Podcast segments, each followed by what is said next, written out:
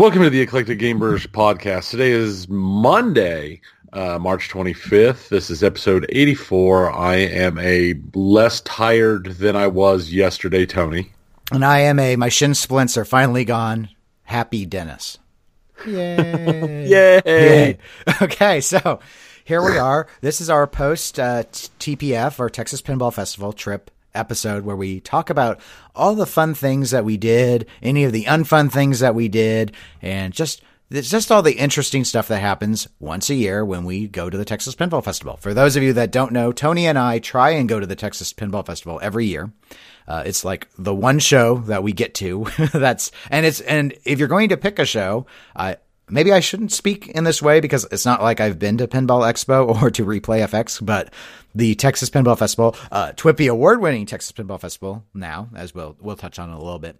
Uh, it's a lot of fun. There are a lot of games, so you have an opportunity to play a lot of electromechanical and solid state era games. A lot of the people who are involved in the hobby, be they writing articles, uh, doing news, having podcasts, putting video out online, a lot of them come to this show. So you meet a lot of really interesting people, and they're willing to talk to you. And uh, so anyway, it, I just overall I always like doing the trip. Uh, the No, drive, I've not, Yeah. like you, I've not been to Pinburgh, obviously, but from everything I've heard from Pinburgh, it feels like this one, that Texas is a bit more freeform because you can just, you're not locked into working in your groups all the time if you're taking part in the tournament. Yeah, the thing I hear about with people at replay, well, specifically people playing in Pinburgh at replay, Right. is that they get to meet a lot of interesting people group to group that they're speaking with. Whereas here, it's just like you're walking around and you might see someone that you recognize. Like you might see Steve Bowden and you can go up and say, Hey, hey Steve, I love I love watching you uh, always be cashing. And Steve will be like, Yo, cool. I don't know if he'll say exactly those words, but if I were him, Good I would enough. say I would I would say those words. Give him a nice little sup. Yep. So, uh, for introductions, what I thought is since we're going to spend most of our time talking about the Texas Pinball Festival itself, I thought maybe this would be a good time for us to just talk about the tangential stuff related to the trip the Texas Pinball Festival. Yeah. Which, which, so let's start with here. Tony and I have never stayed in the hotel that's tied to the convention center. It's always sold out. Yeah. So One of these days, one of these days, maybe we will, because it, from the conversations I've had with some people, it sounds like it'd be a really good place to go. We've just never quite made that leap. Yeah, that's. I mean, that's on me. It's when I I book the rooms, and I usually book the room when I book my ticket, and I always get the ticket at the pre-registration rate, so I do it before the new year. But usually, it's past a month after it's all known at the very least. So Right. And and that's okay. There are three other hotels within what I would describe as easy walking distance. We're talking two blocks away or less. So there's like the the Hyatt House, which we've never been at. Uh, there's the Hilton, which for this is our fourth TPF, and we've been at the Hilton three times. And then there was the Drury, which was the one that we were at this time. And that was an interesting thing of discussion because what happened was when I registered, I of course saw that the the host facility was was sold out of their block. So I went to the Hilton like I normally do, and they were sold out of the block. So I checked over with the Hyatt, and they were sold out. And then I checked with the Drury, and they still had rooms in the block. But it seemed like when we were, and it was Tony and me, and then uh, Eric, who has been on the episode, uh, not this episode, he's been on some episodes a few times, especially our E3 episodes, uh, went with us as he often does, and we all were in, we all shared a room, and you and Eric were very fond of the Drury compared to the Hilton. I was very much so. I preferred it by a, a non-trivial margin. And cost wise, it was very on par. I think the Drury was somewhere on the order of maybe five dollars less, if I'm remembering my registration doc. I mean, it, was- it was so close as to be meaningless. So Right. It was it was a it, it was within the difference that just you know a change in the taxes from last year could have made the difference. yeah, yeah. So, uh, but I have to admit, it was. I, I often joked throughout the trip that so whenever anything bad would happen, I would just say this wouldn't have happened if we were at the Hilton. but but I can't really blame the hotel for much of anything. They they didn't make a big deal about the free breakfast thing, with the Hilton, they give you these tickets. We didn't have free breakfast, And they the didn't do the year. tickets this year, is what I've heard from talking talking Okay. to other people. Well, we always had to do these stupid tickets, and it was annoying because they get all crimp- crimpled up, and you're passing them out, and it was just like, it was just easier. The Drury was easier. The room was at least twice the size as the Hilton room. We weren't in a suite either. no, and it, it, it was huge. So, because what we do is uh, when we go, we always get a double queen room, and then like I bring a sleeping bag and I sleep on the floor, or I get a I get a rollaway bed. But they do charge for a rollaway bed, whereas the Hilton does not. So I did not because I'm too cheap. So I just bring that. But it's not like I had to wedge my sleeping bag between the two beds or a bed in the wall. It was just like, here, have this one fourth of the room, Dennis, to be your your little hovel. Your hovel. So- so- man, we all told you just get the get the No, rollaway. It was fine. no. It was an extra ten dollars. No. Nobody cared, but we do you. this on the cheap. We Nobody but you cared. It's Uh, still because of the when- change in gas. It was the gas was so Uh, much cheaper this we go were- around. Eric was very excited when he was running the numbers and saw how much less the trip was this year. Yes, I think and everyone appreciates None of it. us would have I- minded I, spending an helped control. ten I helped. I helped control it. My my sleeping bag was comfy and warm. I was fine. Yes, I'm. Yes, you. you yeah, I understand. Just I just want the listeners to know we've gone. We've shared the room with across three people, and we've done it across four people. I have always, always taken the floor. Always. That's the sacrifice I make for this show. Yes, and when there were four of us, I also took. We don't the- need to stress what you have done. Yes, No one- and I let me. You may be the glue that holds this I was podcast together, Also but- going to take the floor this time, and you No. refused. No, that's right because I had a sleeping bag and you had And- socks. I have a sleeping bag No, because that was before we even left. I was going to bring the sleeping bag, and you're like, Well- "No, no, mine's already loaded in the car. yeah, mine was about it." loaded. I guess. I guess if you had yours loaded in the car first, you might have been able to make such a sacrifice, but you didn't do it. Uh, I didn't come and break into your car and put my stuff in the car. So mine's already loaded. We could have taken your van. We could have taken my van, Yeah, and that would have been awesome. it would It have. would have only cost us 13 or 14 times as much in gas because, you know, six miles a gallon compared to 35 has a mild difference. On the other hand, we still wouldn't have had to fill up too often because right. it does have a 40 gallon gas tank. That's right. There you go. when you need a stretch bank, you just uh, break. You just do a do a couple laps in the back of the van. Yeah, that, that, that's exactly right. But then you wouldn't have had to sleep on the floor because you could have just slept in the van. That's right. I also wanted to get a magnet sticker for your van that said "free candy." yeah, that joke has been made like to death. I for- know, but I can't help it. I'm still a little a little tired and maybe a little punchy. All right, so so we liked so we liked that facility. It was about a block further walk than the Hilton was, but the other nice thing was we didn't have to cross that four lane divided highway. Right. No, it was. Gaylord Parkway is what it's called, and it's it's somewhat scary. It's like a Frogger moment. Especially at night. especially at night. If you've had anything to drink at the main facility, I would be concerned trying to. And it really was fortuitous this time because they didn't have the sidewalk anymore. They've torn that all out right now. They're doing a. I think they're putting in some crosswalk stuff so it's safer. Was they made it less safe to make it safer. Well, you, you, you gotta get you gotta get down to get up, or vice versa, something like that. All right, so there's that, and then uh, trip down was fine. We hit a few little traffic patches. We you we normally I was going to say always, but I can't after our return. We take No. I thirty five down and back. It's the longest in miles, but it's generally speaking the fastest way to to get back to the Kansas City area for us. Right. However, on the way back, this time, I don't know if I bumped something or there was a construction thing on I 35 and it changed the time estimates. Regardless, Google ended up sending us doing the 69 highway route back. And here's the thing. Let, let, us go ahead and roll this back to how Okay. tired we, we, we were after this whole weekend. All right. Tell, speak the words, Tony. We didn't notice Mm-hmm. that we weren't going the normal I-35 route for like a hundred miles. Yes. I mean, we'd been driving for like an hour, and we're looking, and I'm looking around, like, and there were a couple times I thought it's like, you know, I don't remember any of this. Yeah. But you know, it was last year. Maybe I, it was last year, and last year when I we left, I was driving, so I wasn't really looking around like I'm looking around now. So, so maybe maybe that's maybe I just didn't pay as much attention here and there, and then we realized that it We were on the wrong bloody There road. was a traffic light in the middle of the road. We were warned about an accident, so we're already slowing down a whole lot. And I'm like, oh great, another accident on I-35, big shock. And then there is traffic light, and I'm like, there are no traffic lights on the interstate. What is this crap? I don't do traffic lights.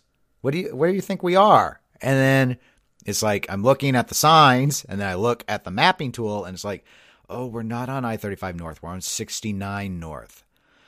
So that sucked. Uh, I mean, we got back at, at, at the same time we would have. So it wasn't it wasn't an inefficient route in that regard. But the issue that why I don't like 69 and 169, ultimately it was the 69 to 169 path back. And the reason I don't like that is especially once you get to Oklahoma, it becomes a divided two lane highway. And if you get stuck behind slow vehicles, it can be very difficult to pass.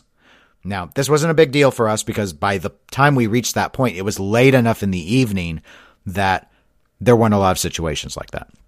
Um, but it did teach us a couple of things. One, uh, I had a lot of people flashing their brights at me, and it wasn't because there were cop cars. Apparently, my and this is a new car. I've only had it a few weeks.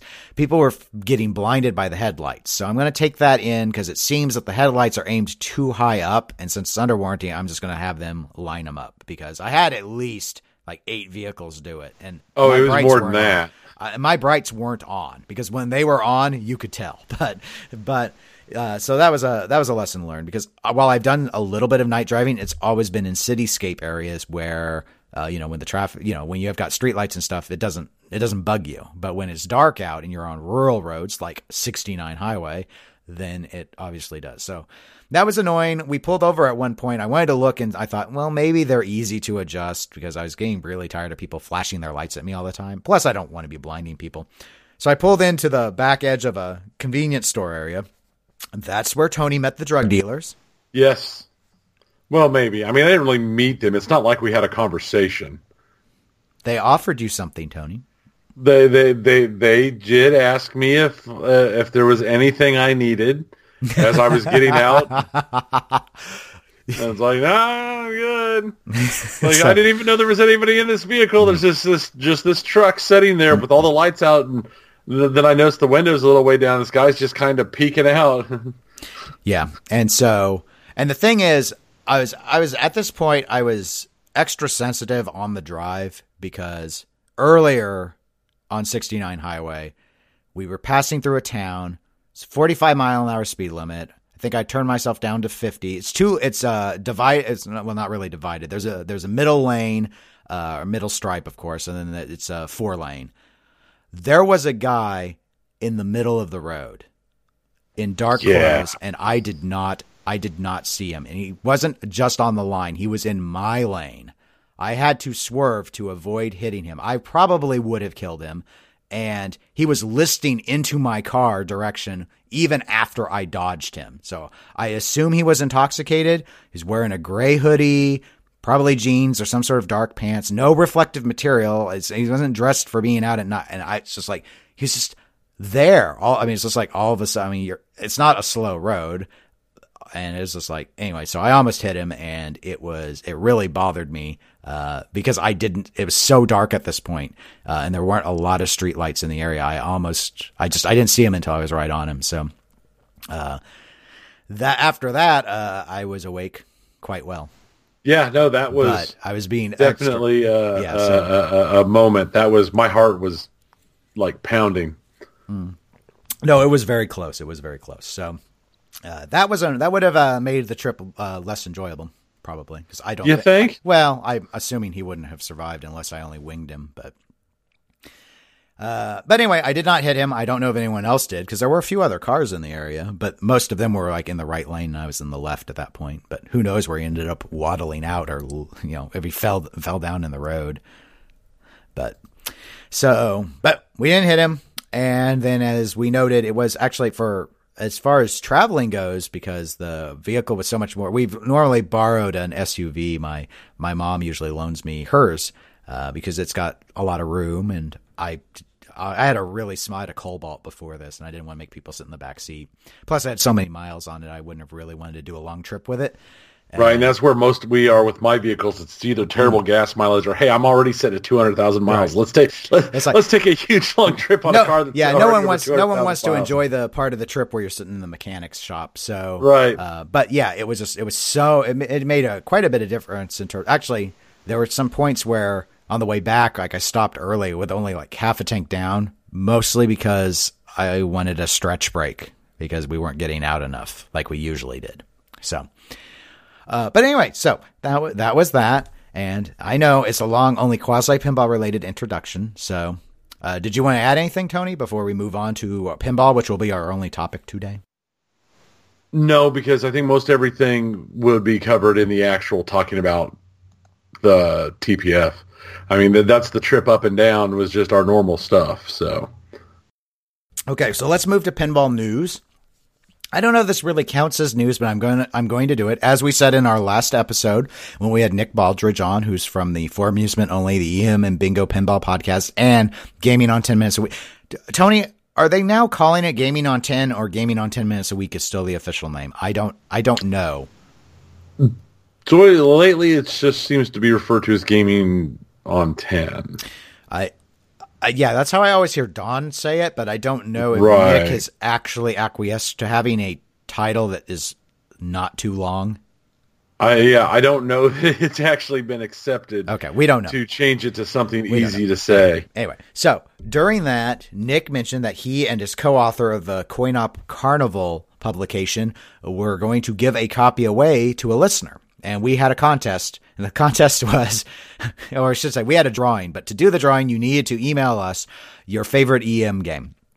And at the same time, we were also running an NV RAM, uh, which is a non-volatile RAM, drawing for a pinball machine. And similar situation, except I need you to name a solid state game. So, want to congratulate the winner of the EM drawing for the Coin-Op Carnival copy is Martin Reinhardt. Excellent last name, by the way. And he submitted Centigrade 37. I swear, just to make a dig at me. And uh, so I sent that on Mar- uh, Martin to Ryan and Nick, and he, uh, he I copied him in on his to his email address so he knows that they have all of his contact information to mail him a copy because he I I did the drawing before we left for TPF in case the person would be at TPF so that you know save on shipping and just hand it to him so they don't have to wait. But he wouldn't he wasn't able to make it. And then for the NV RAM drawing, when I took that list of names, because it was a slightly smaller list than the, not everyone entered both, uh, I actually had Martin Reinhardt show up again with his uh, Wonelli submission. But his name was the last one entered into the random, I went to random.org and his name was at the bottom of each list and I wondered if I did something wrong with the carriage returns. So I clicked like, I just tested it, do quick, I did a couple click, quick clicks on the re shuffle thing or whatever, and his name did move around, so it, it really was just luck. So what I did is I made sure I had all the names, and I did another drawing. So Martin is going to get his. I'm going to mail it to him. For he did show up first. I know that. I didn't pay attention to the who was where on the test clicks. I just wanted to see if it was shuffling properly. And then I did the official draw or the official redraw, and I'm going to send a second copy. Except I don't have to send it because the winner was Zach Meny of Straight Down the Middle with his ridiculous suggestion that the best solid state game was Gladiators, which I don't think he's ever even played, quite frankly. However, Probably not. Probably not, but rules are rules. So I've got Martin's RAM chip in an envelope ready for me to mail probably later this week. And then Zach was at Texas Pinball Festival, so I gave him his RAM chip that he asked for there. So that's done. Good job, Zach. Thanks for taking it away from a real listener.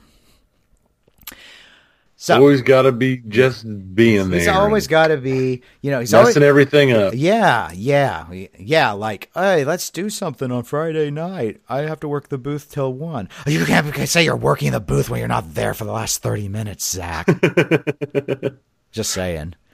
Leaving us hanging. We could have been asleep. We could have. Oh well, well. Uh, it just shows you what people think of our feelings, Tony. Sad. We have feelings. No, we don't. But if we did, they could have been hurt. Uh, Texas Pinball Festival news. So, TPF has a lot of seminars every year. Tony and I, full disclosure, very rarely attend many seminars, if any. It really there have been years where we Uh, haven't sat in on any of them. Yeah. And this year we only sat in on the Twippy Awards, which isn't really a seminar, except it used the seminar room.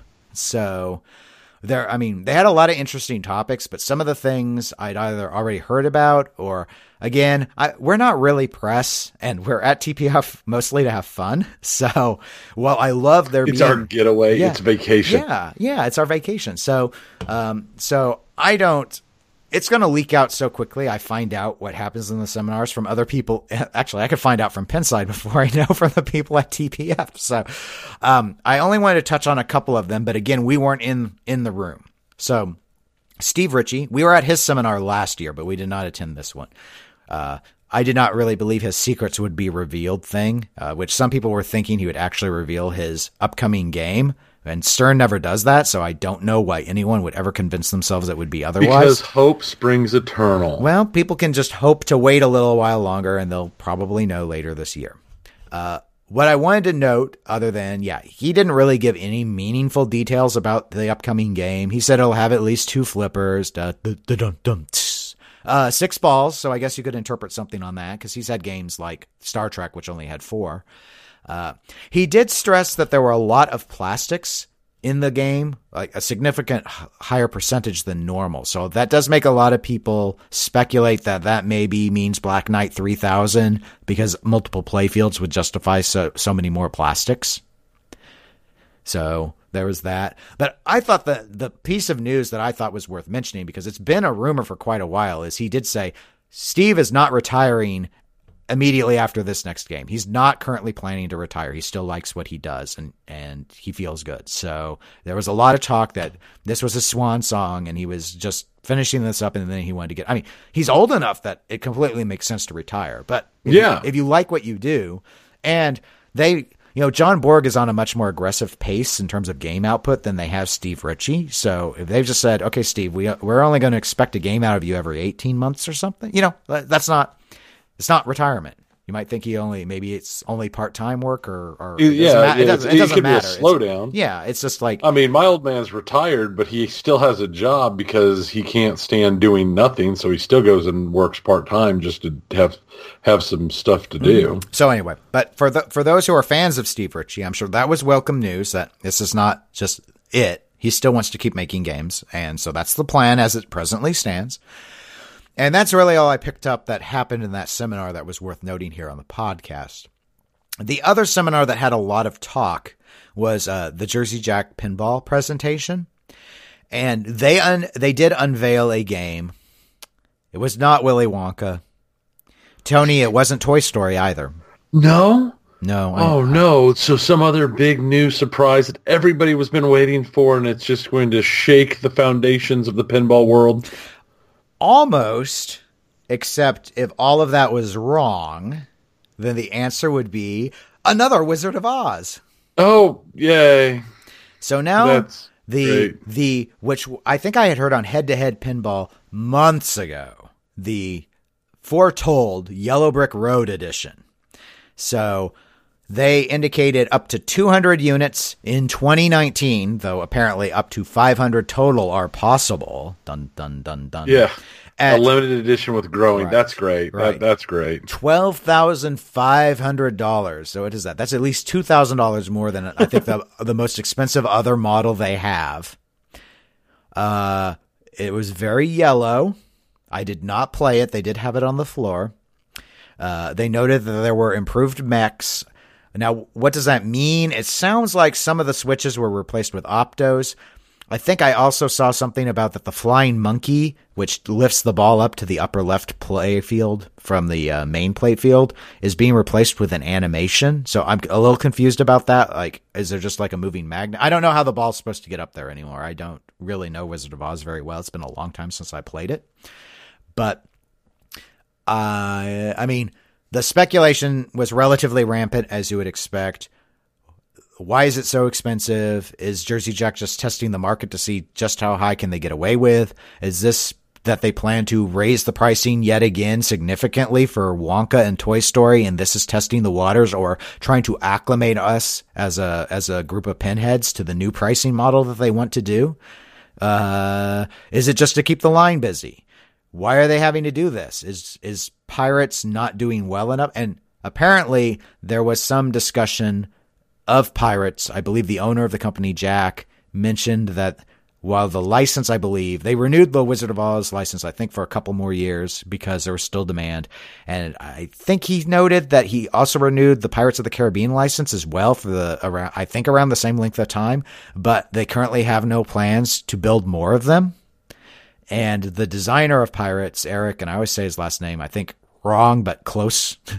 uh, Munier or Munier. I think I always Munier. Say, I think I always say Munier, and I don't think I'm right. So I apologize to Eric uh, for for my sloppy pronunciation. Uh, a lot of people commented I saw on Pinside that he looked very very glum during that presentation.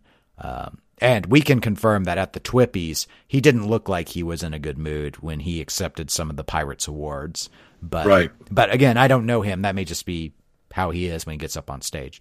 So regardless, that would suggest, and we'd already been hearing a lot of discussion that Pirates of the Caribbean has not been a strong seller for Jersey Jack. And hey, it might, I mean, it might actually end with making Dialed In no longer the worst selling game in the company's history. So, well, and, and here's the thing, and the, the big important thing in my mind to remember is as much as everybody talks about, as much as the pinheads talk about, oh, it's such a great game and it's got the greatest rules and it's the greatest playing game and all this stuff that you hear people talk about, it's still a crap theme. And it's not something that's the kind of the game most people are going to want to play on location. And there's still a lot of location play. And with the price point, if nobody's buying them to go on location, it's only the home owners. And if it's expensive enough that it's only the top end people there who can grab it, it doesn't matter how good it is. And if the theme is bad enough that nobody cares, that doesn't help either. Yeah, those are really good points. And we're going to touch on Pirates a little bit more because Tony and I did get to play it with the latest code on the last day of the show. So we'll weigh in a little bit more at that point, but I just wanted to note that coming out of coming out of the seminars. I didn't know Tony. Were there any other? I know you didn't sit in on any of the other seminars. Yeah, I didn't sit in on either. We we pretty much spent our entire time running around together. So, mm-hmm. so I I didn't know if you had heard anything else. You know, news, quote unquote. You don't see my air quotes, but I'm doing them. News wise, I do. No, I didn't hear anything else. Okay. news wise. All right. I do. I do find it interesting on the news that we have do have here, specifically on the Yellow Brick Road, that we're sitting here. What six years since Wizard of Oz originally came out? I think so. Yeah. And they're still putting out new, more expensive versions. I'll be interested to see if they sell all 200 of the up to 200 in 2019, let alone the idea of 500 total. I just find it hard to believe that there's that many people looking for a Wizard of Oz. Yes, I always find it interesting that Jack has repeatedly stated, and hey, he keeps renewing the license, so he must be building and selling more and more Wizards of uh, Wizard of Oz games. So that really speaks to how successful the concept of that title was for people. I, I don't know that there are going to be a lot of people that are going to want to pay over two thousand more dollars for basically the same game, but uh, you know, I don't know. Uh, it, it right. I mean, here's the thing: even with the ability to go up to five hundred, that's like a normal Stern LE run. The big criticism that I often hear on the exclusivity of Jersey Jack games is that Jack's limited unit counts aren't all that limited, and he has a habit of making new limited iterations, and that really irks a number of collectors who feel it undermines the value of their game. So, Correctly so. And normally, I don't think that that market, broadly speaking, needs to be something you specifically cater to, unless your business is oriented entirely around appeasing wealthy collectors. Then you have to care. Stern doesn't have to care if they vault a Lucy edition, where they never promised that the Lucy edition was ever going to be limited. It might annoy people that the premium model is more popular than the LE, but I mean, you know, that's life. Sometimes things don't work out the way you think they will. Right. And some of that also has to do with the fact that everybody's got, and we actually had this conversation over the weekend, but everybody's got a different naming convention for. Oh yes, I mean, it's because so what's an LE for Stern is a is a collector's edition for Jersey Jack, and and the premium for Stern is the limited edition for Jersey Jack, and everything. Yeah, because there's no standardization there, so It's- you might yeah. get an LE thinking, oh, it's the it's a, the limited edition, and that And from from Stern, you'd be right. That's the limited edition. And from Jersey Jack, that just means no. This is the mid range edition. Right. It's really confusing because everyone likes to do two letter abbreviations for all of those groupings, including when the companies are talking. Pretty pretty much. So, all right, Stern's got the Pro, which is their low low end model, and they're the only ones that call something a Pro. But their LE, well, JJP has an LE, but that's the mid tier model, which is like the Stern Premium.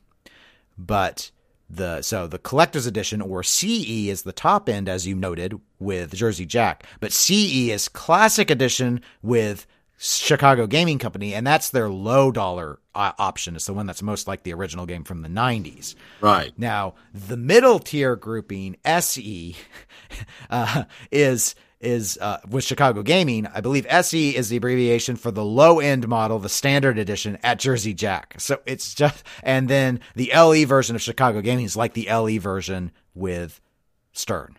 So who's on first? Yeah, exactly. So it's all very. I don't know. That's not really news, people, but we're just we as some simple, humble podcasters are just saying y'all are confusing us and it's not your job to all get on the same wavelength here. Though I do personally feel that limited edition should probably be the highest end because it's called limited. Right, and I agree with that. Uh, because of that reason. I can understand though why they want to call I mean collector's edition because oh this is the super high end collector special. I can understand that call, but I, I do too. And I don't actually have a problem with Jersey Jack calling something the collector's edition as their highest end, except they have limited edition as well. But when you're doing over a thousand units, I don't know if it's limited enough in this hobby to be worth declaring limited. Right. And even or if you do well this is yeah, this is limited. We only we only made 200 of this one. Yeah, but how many limited? Oh, there's nine different limited editions. Okay. Well, and the thing is, that's just a committed maximum number counts. I believe Jack has confirmed himself that if you want to actually have the rarest version of any of his games, buy the standard. That's what they sell the least of. and so, yeah, it's interesting, isn't it? But yeah, because people like the what you get for the additional upcharge is, is seen as worth it by a lot of people with Jersey Jack, whereas a lot of people like the value they get with a Stern Pro versus a premium. But so uh, I guess we should talk about the Twippies or the This Week in Pinball uh, annual awards for both the best of in a variety of pinball things and favorite ofs, which are a lot of write-in options that people choose of things related to the hobby. Notice a lot of people call a lot of the write-ins best of. Uh, they're called favorites very specifically by Jeff Patterson with this week in pinball because it's just a which one which one is your favorite. It's not he's not trying to say like which website's the best, which rookie's the best, which podcast's the best. It's just hey, which one do you got? You know, like they're all a People's Choice Award really because it's voted on broadly by the community. So, well, some people again also like to say, well, this is the Academy Awards of, of pinball. No, well, it's the People's Choice Awards is a better way to describe it. Um, the show that was put on by Greg and Zach, the straight down the middle hosts, who were the hosts for the Twippies, was I thought pretty impressive, especially for the first. I mean, it's the second year of the Twippies. The first time they sort of live streamed it, uh, but yeah, Zach must have spent days worth of man hours putting the videos together where they would like just like you'd see with the Academy Awards where it's like and the nominees for best motion picture sound are and then they show you parts of the clips where there's a voice overlay. They did that for all of these including the write-in categories. So uh, the way it went was they were the hosts. They bring up a, a, special guest or guests to announce every single one of the categories. They do a little, depending on the person, they do a little lead in. Uh, some of them did kind of uh, kitschy skit store stuff. Some of them told a joke that may or may not have bombed. Some of them were just more straightforward. And then the top three vote get vote getters would be shown in a video montage, and then the envelope would be opened, and the winner would be read out by the special guest. Right. Um, first of all, Tony and I congratulate all of the winners uh, for for for their winning for their winnings. So good job, y'all. Uh, I'm going to start with the most controversial one, and that's favorite podcast. And I I need to do a I need to do a clarification here, and I have to be I think I need to be careful because I people get really sensitive about this one, especially online, because Tony and I do not name the podcast that won is the back to back winner. And I think I need to, I think I don't need to justify it because I don't need to justify myself to anyone, but I want to clarify it because I think online there's a lot of speculation that uh, podcasts that don't talk about this podcast do do not do so because they're jealous or embittered in a particular way. And while we explained it when we made the decision at the time on social media, I don't think we did it on audio and we have different listeners now. So I want to just take a moment and explain why we don't. And I don't want to take anything away from his victory. He had the most votes. He deserved to win. A lot of people find him entertaining. And I have no objection to any of that. I don't personally listen to the show because it's not my type of show. And I stopped listening a long time before we made this particular decision. The reason yeah. Tony and I don't discuss this podcast isn't about the podcast. It's about the individual who hosts the podcast and his behavior at the New York City Pinball Championships and the lack of apology for those antics. There was a fake apology that was done on an episode that was taken down. And after that happened, we agreed, along with some other podcasts, but we weren't, it's not like a cabal of podcasts that are scheming against this person. It was just, yeah, we thought this person likes this sort of attention. We're not going to give it. We very rarely mentioned the show anyway because we don't listen to it regularly. And so we don't really, it's not one like you, you like earlier in this episode, I mentioned head to head pinball and stuff because I listen to them. I like to listen to them. I listen to a lot of podcasts. I don't listen to all the pinball podcasts. A number of them just aren't my, my style and that's fine. But I wanted to just say that's why we don't name it. It doesn't have any, we're not, we, we weren't going to win favorite podcast. We're a mixed gaming podcast. Uh, I know we got nominations because Tony and I voted for ourselves because yep, yep we're, we're those yep, people. We vote those for people, ourselves. But That's we're transparent, we and I'm being transparent now about why we don't mention this person. But what I do want to mention is there were people in the audience who were booing while the montage was playing for this podcast. I found it highly inappropriate, completely disrespectful. Yeah, and not just to the host who was in attendance. It was disrespectful to all of us in the audience. And yeah, it, it was disrespectful, especially because it because it wasn't just a single outburst; it was a continuing thing. Yes, yeah. At first, there were some people who did uh, the this was again it wasn't like the academy awards it's more like the golden globes. It was very playful. There was a lot of like catcalling and hooting and stuff going on throughout it. It was supposed to you know be fun. There were people who playfully booed. There are a lot of people in the room who did not clap because they do not like this host. But there was some sustain. I went back and listened to this part on the on the online version. You could hear the booing, but it wasn't it wasn't super loud or like you could still hear the montage video. In the room, you couldn't hear anything. You just heard the boos. You couldn't hear the video that Zach worked really hard for, uh, you know, putting together. It was just, it really, it just sucked. And it's like, yeah, I'm like, and so I'm just telling you guys here, as someone who does not, does not discuss this person, does not think this person has the the appropriate sort of behavior to be uh, someone that I want to listen to in this hobby and someone I will not promote in this hobby. I was disgusted by the behavior. Uh, whether he was there or not, it was just, it was wholly inappropriate. It wasn't funny. I don't think it was meant as a joke anyway. Uh, it was just really tacky and it pissed me off. So I'm saying it now. But I'm, and you're, you're right. It was, I mean, it was one of those things. I when when it first started, I thought, okay, uh, it, it's something that I expected, and I thought we'd hear, you know, one or two, and then things would just go on, and it was just the continuing rolling nonstop through the whole thing, and it was just, it was terrible. It put a very dark shadow over what should have been a really fun night. Mm-hmm. And it really ruined yeah. the whole one section. I, I felt so. I think for a lot of the attendees, it really did. Uh, the, the podcast host, I, I think he, I, I think he fed off of it, quite frankly. He did a, he did an acceptance speech that was pretty well put together and I I think he was amused more than anything. And again, that fits his style, and that's he's sort of a shock jock type, and that's fine. But again, we met, we gave our word and our reasoning over a year ago why we don't discuss that show, and I'm still not naming him even though he won. Um, but yeah. but congratulations regardless. Uh, he has the listeners. It it attracts people, and he he deserved to win because that's that's how this works. Right. It's about who did the. I mean, it, it's a write-in. It's not like it's some uh, professional association that quantifies everything and does everything. Right. It's, it's not. It's not. There's no academy. Now, it would be right. interesting if there was an academy. That's something we could talk about at some point. I know that's come up in discussions with other people who have issues with how the Twippies are selected. I'm not sure though that the solution is really to reform how the Twippies are chosen. I think maybe there just needs to be another set of pinball awards.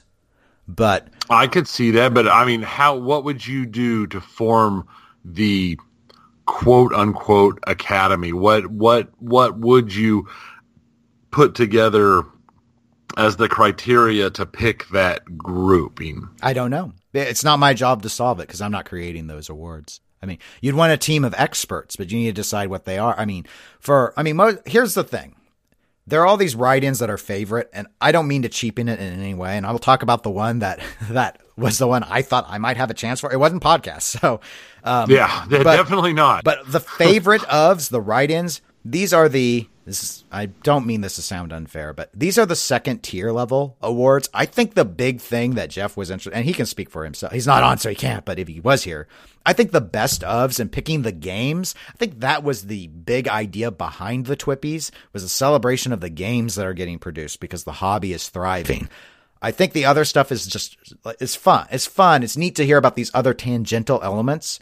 But so I, to me, like having a panel that actually played all the games would make a lot of sense. That's the most important thing is to sell. I mean, when you think about the Academy Awards, most of the stuff is a celebration of the main actors, actresses, and people who put together particular movies. And a lot of times the winners are the films. There are certain instances where the winners are individuals as well, but it gets a little complicated. But it's like you think about all those drop down boxes Jeff gave us. How many of those games had you not played? I hadn't played Thunderbirds. So right. was it was it really fair for me to weigh in when I didn't know what I thought about that game entirely? I never played Finalized Pirates before the vote. Those are fair questions to bring up. Uh, for for if you're putting together an academy.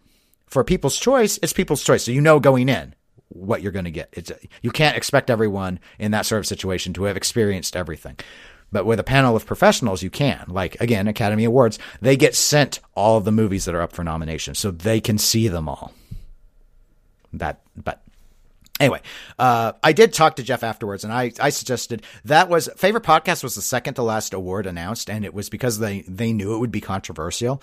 My suggestion, just so people know, was to actually uh, move it up to the start because yeah. uh, the room had a cash bar. I don't know if it would have been if people hadn't been drinking for over an hour already. Maybe it would have been less disruptive. I don't, I don't know if that's true or not. It's the only thing I could think of that would help, other than dropping the award outright, which is one of the more. I mean, people get excited about it uh, online. Like when I see people reading, I guess people people care about the about the podcast one. So that would be and it could be taken as a slight against the person who's won. And I wouldn't remove the award just because a person that I don't agree with keeps winning. That's not the, that's, I have no interest in that. I've said my piece. I've got my opinion. People who want to listen to this show can listen to this show. People who want to listen to another show can listen to the other show. The thing I wanted to stress, and I know we've talked a bit about this, and I'm being, I'm trying to be cautious because I don't want to be disrespectful to anyone, uh, is I think when I read online, a lot of people think that podcasters view themselves in competition with each other without really understanding how many of us are fans of other podcasts. So it's like when I go and meet Martin with Head to Head or Jason with Slap Save, Ken and Bill with Special One, I like these shows. I listen to them. I don't like listening to my own show. I already somehow know what I'm going to say. but I like listening to other shows. So I get I mean, I knew we weren't going to be in the top three. I wanted to see. It's like I had like yeah. Oh, oh, that was a good one. Except for Twip. Zach made me look stupid on that video. At least the boos. Oh, were, he did. At least the boos were still going, and he started to boo his own video to kind of you know be fair because it wasn't it wasn't fair to the winner that no one could hear his video who was in the room, and so he started booing, booing the Twip podcaster, and he played a segment where he made me look dumb or tried to. So screw you, Zach. Yeah. Don't think that, that, that was don't think that that, that, was that missed humorous. my lidless wreathed in flame eye. I saw that. I, I, I haven't gone back and watched the clip from the video yet. Did did was you were they able to hear anything from the audience on that clip, or was it just what was on the mic? Oh, when front? I yelled. Yeah, Is that what you're you asking? Yelled. No, I I couldn't hear it. Okay. Yeah, I I did yell out. Um, I thought it was a. Per- I was again. There were a lot of us trying to lighten the mood at that point, and I immediately thought maybe I shouldn't have because I think some of the people sitting in front of me. Let's just say I yelled BS, but I actually spelled it out to keep this clean. When Yeah. when the part said that I lost our debate on Hobbit, which I mean, twofold: one, I I don't lose, and two, uh, not about Hobbit, I don't. So Anyway, uh, and then, but then I thought, Ooh, some of this audience is now not sure who's joking, who's being serious, and Zach already knows that I, I don't really care if people make fun of me. So, um, anyway, he thought it was. I could tell he he heard me. He thought it was funny. I could tell when his reaction on the on the stage. There's one other stage reaction. We'll get to it a little bit later. Uh, that was interesting, and a lot of people misinterpreted. I think so. I want to comment on it, but let's start running through some of the other stuff. Oh, as we noted already, uh, we both wrote in our own podcast for favorite podcast. So of course we were wrong. We didn't win. I know it's a big shock. Yeah, no kidding. It's amazing. so- I know everybody's in shock. Yes. It's, we've we've we have gone through uh, denial and anger and all that. We're we're working our way through Oh, the stages? The stages. Yeah. Uh, but but yes, we'll be strong. We'll try again next year. So hopefully the stages go faster when we lose. yes. Hopefully. Uh, so anyway, I know that was a lot, but I thought we needed to weigh in why we why we don't name this particular podcast because I know we never did it audibly, and I don't want to seem like we're doing it because we're upset that we didn't win. But the the audience deserves to know why. And if you I did, See, no, I, I like to think. I don't think anybody honestly th- would think it would be because we were upset because we didn't win. Because I think anybody who listens to this show fully expects that we, in no way, shape, or form, thought we were going to win that. Yeah, I mean, I, I would hope to agree, but I figured a little transparency won't hurt. Uh, we don't really interact uh, with uh, with with that host anyway, like off air or anything. We don't. I mean, I, Yeah. I don't. I don't think they listen to us. We don't really listen to them. So I I used to, but I'm. But uh, moving on, both figuratively and literally. Uh, favorite YouTube channel. So straight down the middle, one. Uh, that's what I voted for. That's what I voted for too, Okay. if I remember correctly. I mean, I, I'll, I'll get it. I'll get it, the number called up. I've got it somewhere in here, but if I remember off the top of my head, because that's the only pinball YouTube channel I watch. I do watch Papa as well, and I, I really like Bowen's uh, tutorials, but I put in more eyeball time on straight down the middle for entertainment purposes. I don't actually usually watch every Bowen tutorial. I load it up if I want to learn about a particular game. So that's again, it's just how I choose to consume the the media. And then Buffalo, I've watched them from. I've watched Rudy Soup on Buffalo in particular a couple of times. Uh, he can be really entertaining when he's streaming, uh, but he, he kind of does what I do, but like better uh, in terms of when we throw when I throw up a, a pinball stream on Twitch. It's kind of like that. But they have their own YouTube channel, so. Uh, so anyway, uh, straight down the middle. I don't think that was a surprise to anyone.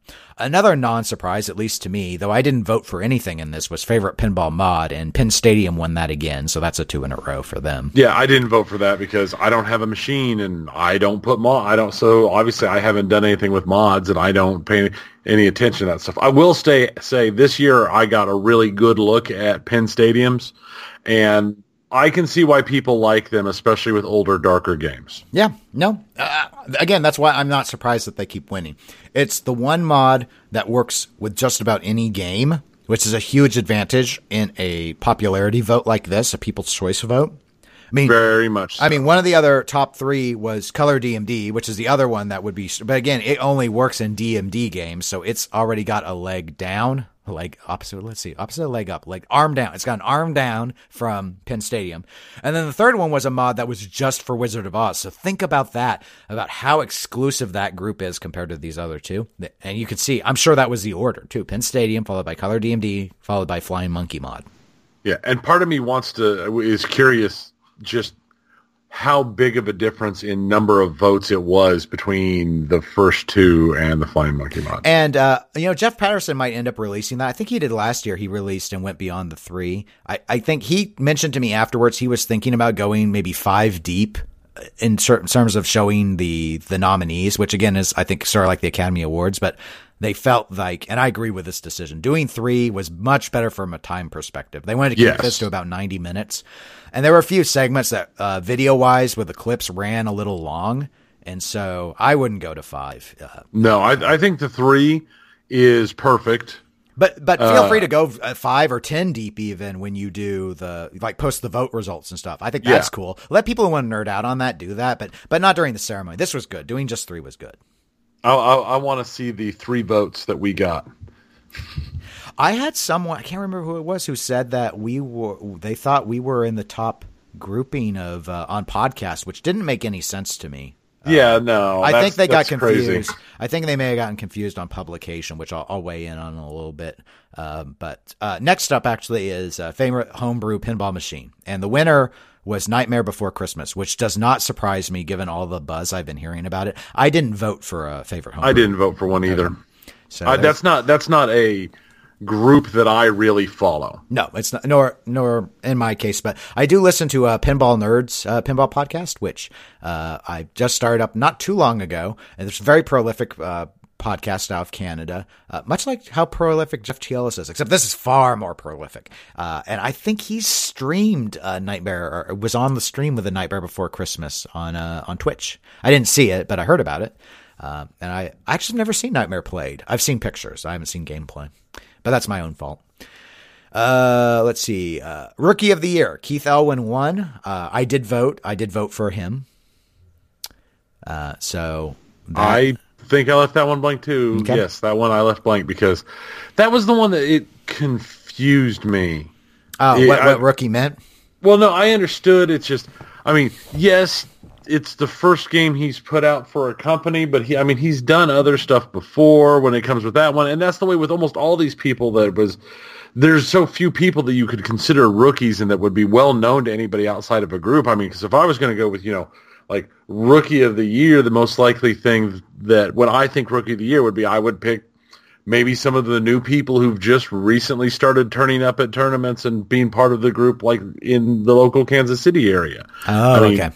So looking at it bigger, and I understand what they meant. I mean, I'm not, I'm not, it's not, I'm not confused. Well, what do they mean by this? It's All right, just- you're not an idiot.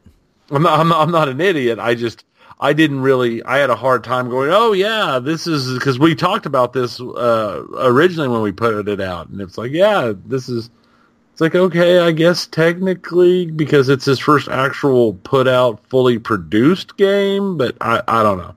I just left it blank because I, I didn't have any happy. Do you think that that award should be one they continue to give out? I don't know that that's an award that they'll be able to continue to give out, and and that is simply because as a conversation that was had over the weekend with. Oh, honestly, I don't remember who all was there because we had a lot of conversations this weekend. But I mean, you're we're going to be rolling to a point where a lot of these things are going to be hard because some of the groups don't put out a new game every year.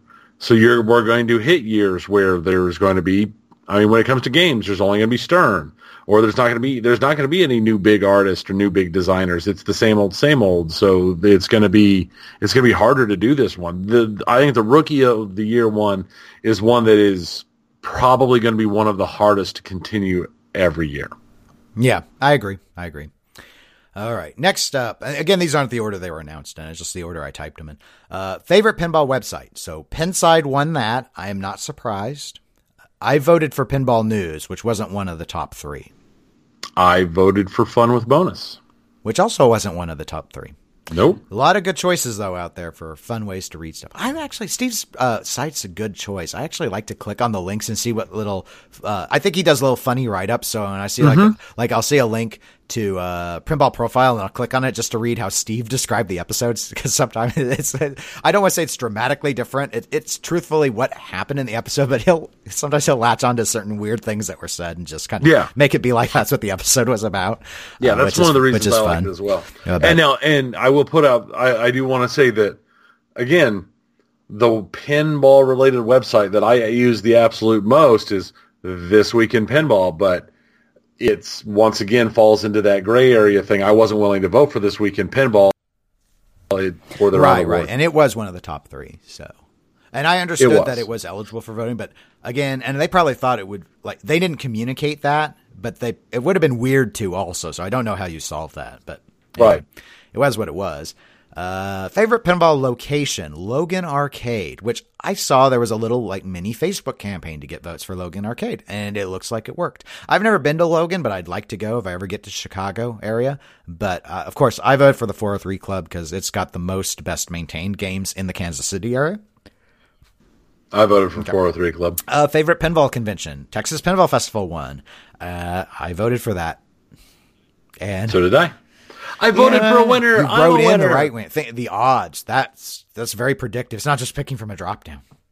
Uh, favorite pinball tournament? Uh, no shock whatsoever. I'm still amazed this was created as a category because I think it's always going to be pinball I- winning this. This is this is probably the category that I most think needs to go away. Yeah. I mean, and there was no one there to accept the award, which again, it's just, I mean, unless you're at TPF, uh, why, why would you be? I mean, Right. it's just, I, yeah, I just didn't see the point in it. I didn't vote in it, uh, at all. I didn't write anything in. I mean, I'm not even sold that. Fa- I mean, favorite pinball convention makes sense.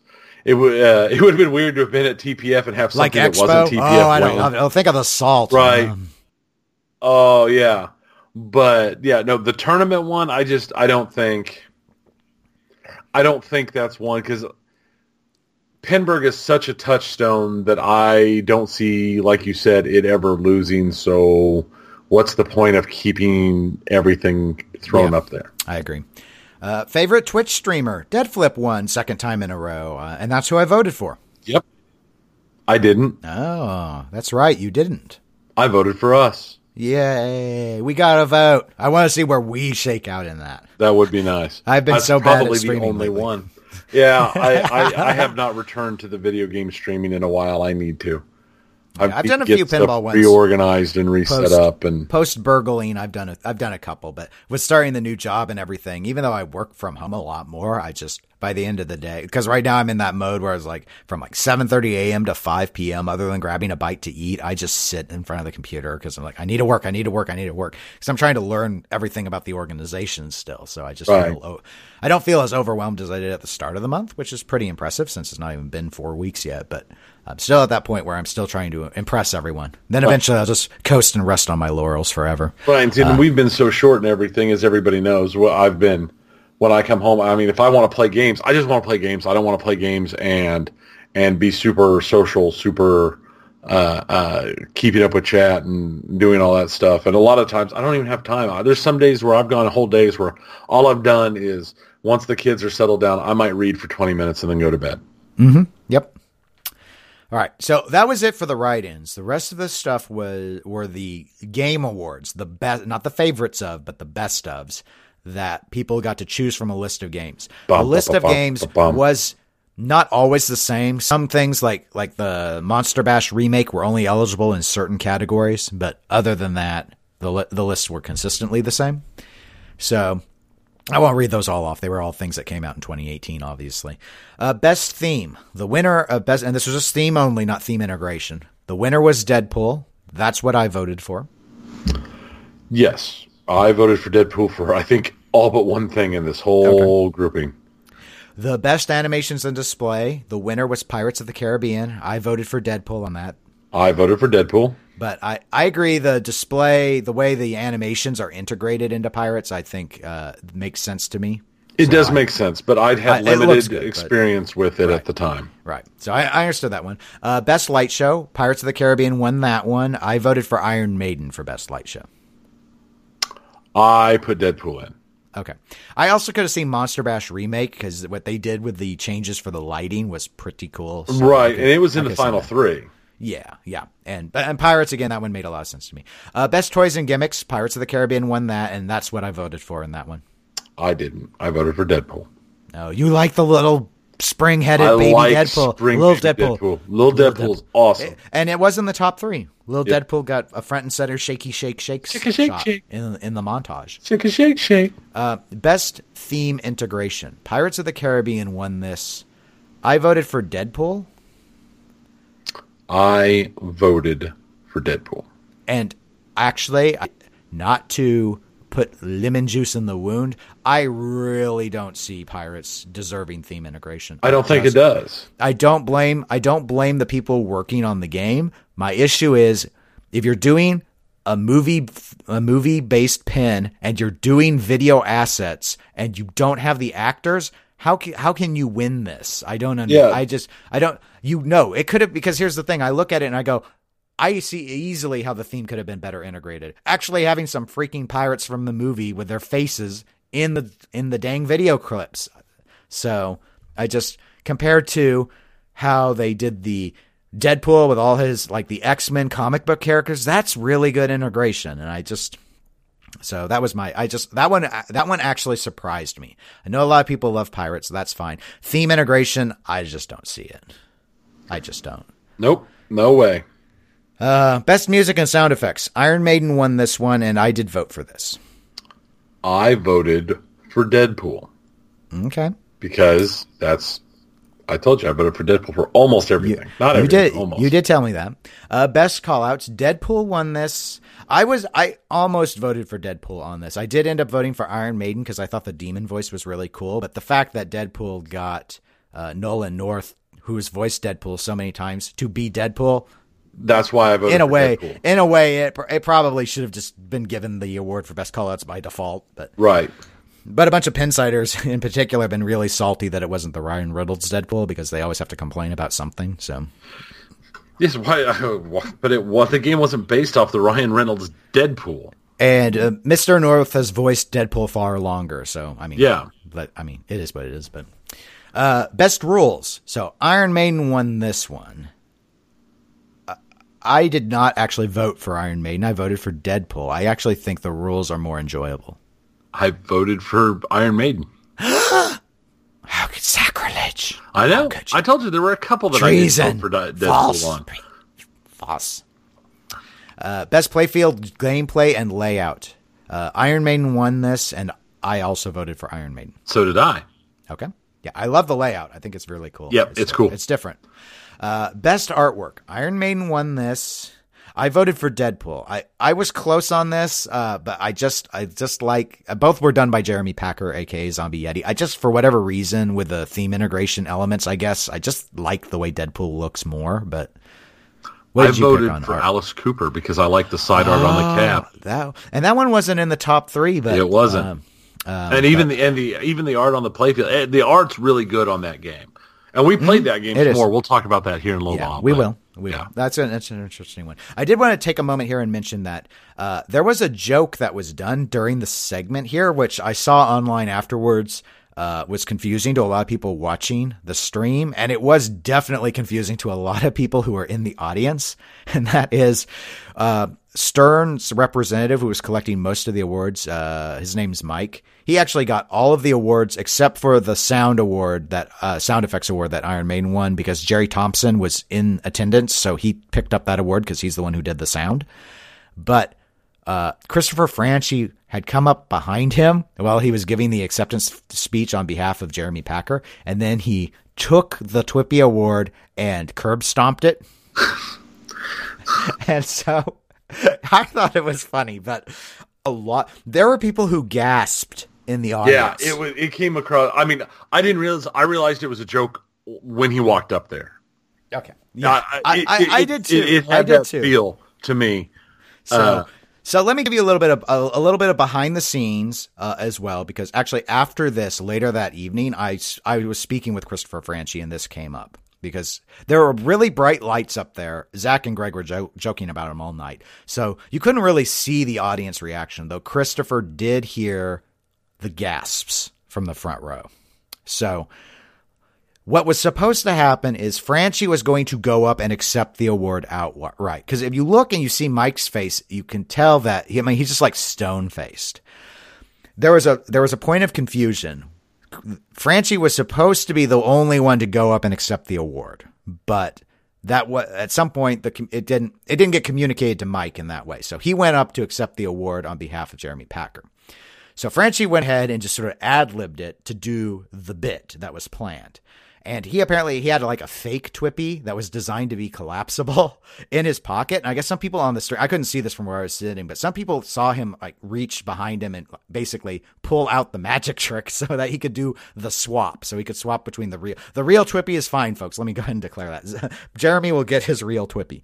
but Um, so he took the Twippy away from Mike, and Mike wasn't aware of any of this. So he really is shocked. He's like, he doesn't know what's going on. And so when Franchi sets it down and he stomps it, the stream, the camera angles, you can't see that part. You can't see it get stomped. You can't see it get crushed. So it's like, what is he doing? It just looks weird. So, so the, so the folks at home couldn't actually see what happened. So I get that. And Franchi could tell that it didn't, that it fell flat with at least some people which is why at the end he then does that over the top hate you and then goes away. I mean, it's just like so he really telegraphed it that it was a joke, but some people didn't even. Re- All right, so some of you need to do a little human behavior study. I'm just I don't know what else Christopher Franchi could have honestly done to make it clear that it was a joke, because if you laid it on any thicker, it wouldn't have been funny, in my judgment. Well, yeah, it, it, I mean that was put on with a trowel that was so thick. Yeah, but some people, and again, and this part with the people watching on the stream, I could see it. Some people who are watching the stream again thought this was going to be like the Academy Awards, and it's like this really formal and official thing, and it's like.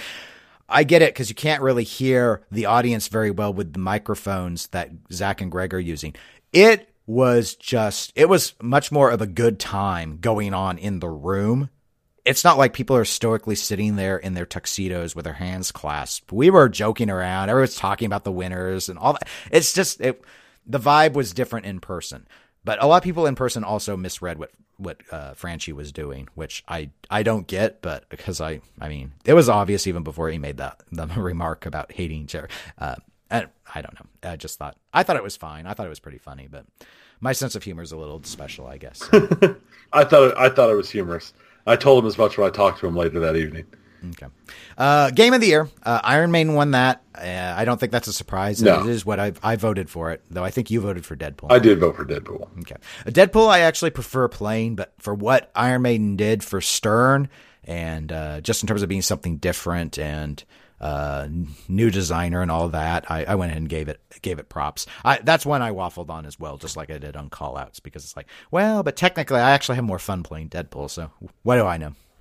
I'm just a simple podcaster. Just a simple podcaster. That's uh, all I am. I don't try oh, to be anything uh, more. Oh, I actually, oops, I can't really believe because this is the one I said I was going to comment on. I did skip one of the write-in ones because we spent so much time talking about the website, and then I jumped right to Logan Arcade for a pinball location. I didn't name who won favorite pinball publication. Oh, um, and that was Pinball Magazine number five, which I think makes a lot of sense.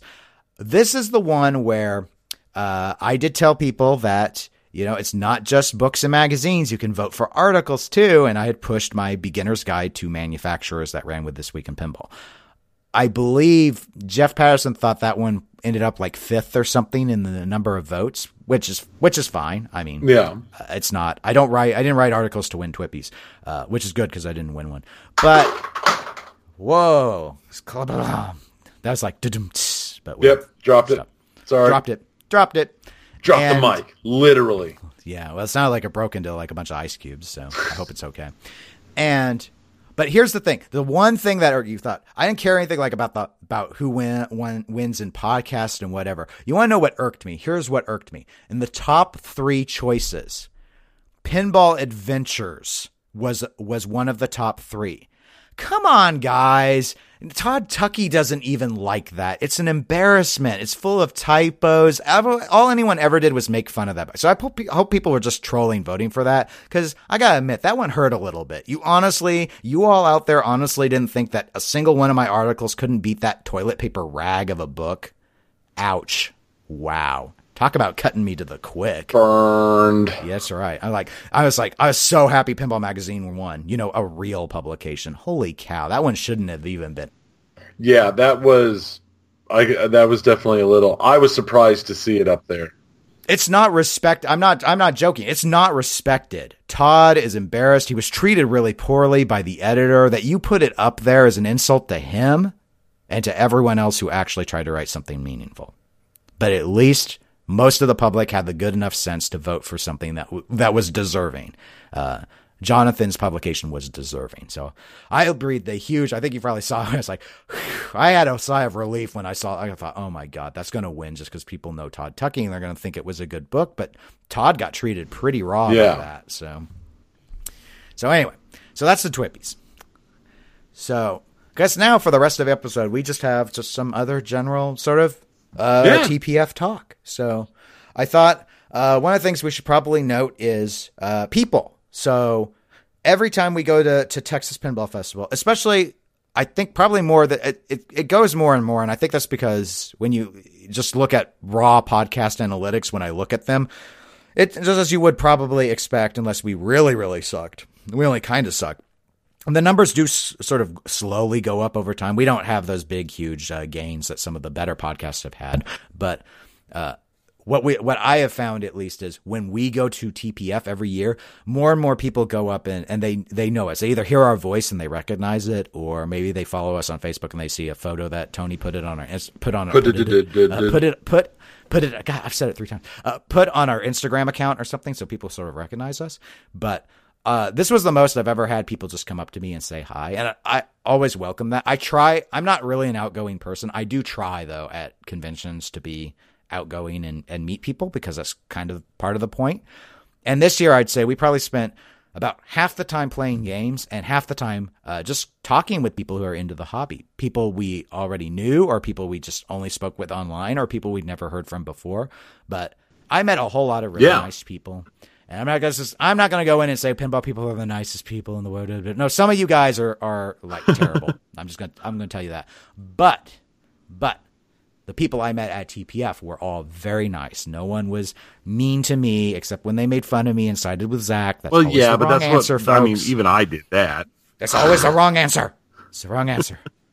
I am the light in this hobby. Don't fall into darkness and despair. I can't. I mean, uh, how many times were we walking and did we just randomly hear a comment about about how good Market Trends is? Oh my god! I actually, I don't even think you were with me. Maybe you were. I was walking down to to someone. I was trying to find someone at the the hotel bar. Mm-hmm. Oh, I think was we were there. trying. We are gonna try and meet. Yeah, we were gonna try and meet Doctor and Mrs. Pin there. Uh, and I was walking down, and then so yeah, someone was walking. Oh no, it was them. They were walking the other way. They had to go get something, and one of the people with them said, "I love market trends." I, what I said is not allowed to be said on this show because we're a clean podcast. Yep. Tony can confirm I was very cruel about it. I don't apologize either because I was right. But okay, so let's see. Uh, just in terms of a few people to note, I should have. I'm terrible with names, and I should have. uh, I'm not going to go around and, and take notes to just name drop people. But I just Yeah, no. a few things to mention. Now, I'm, I'm going to try. I, I'd already had probably more to drink than I should have when he explained me how to pronounce his name, but I believe it's pronounced Rorden. Rodden. Rodden. Rodden. I had it spelled right, at least. From Australia. Uh, we were at the same hotel as he was. He was the bad penny of TPF. He turned up everywhere. everywhere I'd look, all of a sudden I just hear his voice. He was incredibly nice, though. Uh, he went around. He seemed to have a really good time with, with TPF. We had, uh, I think, uh, four in depth conversations with him. Yeah, no, they, and they were all good con- conversations. It was awesome. Yeah. Uh, whatever that rum or whatever you Yeah, yeah. He gave us some really, really smooth gasoline. Some Uh, real ga- smooth gasoline, yeah, pure petrol was what I'm going to describe that as. I mean, I, I only had a shot of it, or, or I, I think uh, three. If you count three fingers as a shot, Yeah. and uh, that was probably enough to for me. But I did like his gummy gummy worms or gummy snakes. Excuse Yeah. me. But uh, so anyway, it was just really interesting to to hear from that. So uh, so yeah, there were a number of people up from Australia, but he is the one I spoke with the most. Um, let's see who else. Oh, we know them from Kansas City. Uh, Mary Kay and Will. They've been they've been playing competitively in Kansas City for the last few months. It was their first TPF, and we kept running into them. And they're really nice people, and we see them all the time. But it's just nice to you know we'd have times where we just sit and we talk with them at TPF. They'd come up, we just run into each other. It was we weren't at the same hotel either, but they'd turn up and we would talk with them. And that Uh, was one thing that I, I really liked this year is while we played, we, we did, I, I feel like we talked to a lot more people than we ever have before. We spent a lot more time talking to new people. Yeah, I tried. I tried this time to make a concerted effort to do more of the social activity stuff. It's easier now because we've played so many of the games at this. Right. So there, we still played a lot of games. We got photos and photos of scores, watching my glorious victories repeatedly. But, but yeah, we took, we did take the opportunity to meet and speak with a lot of people.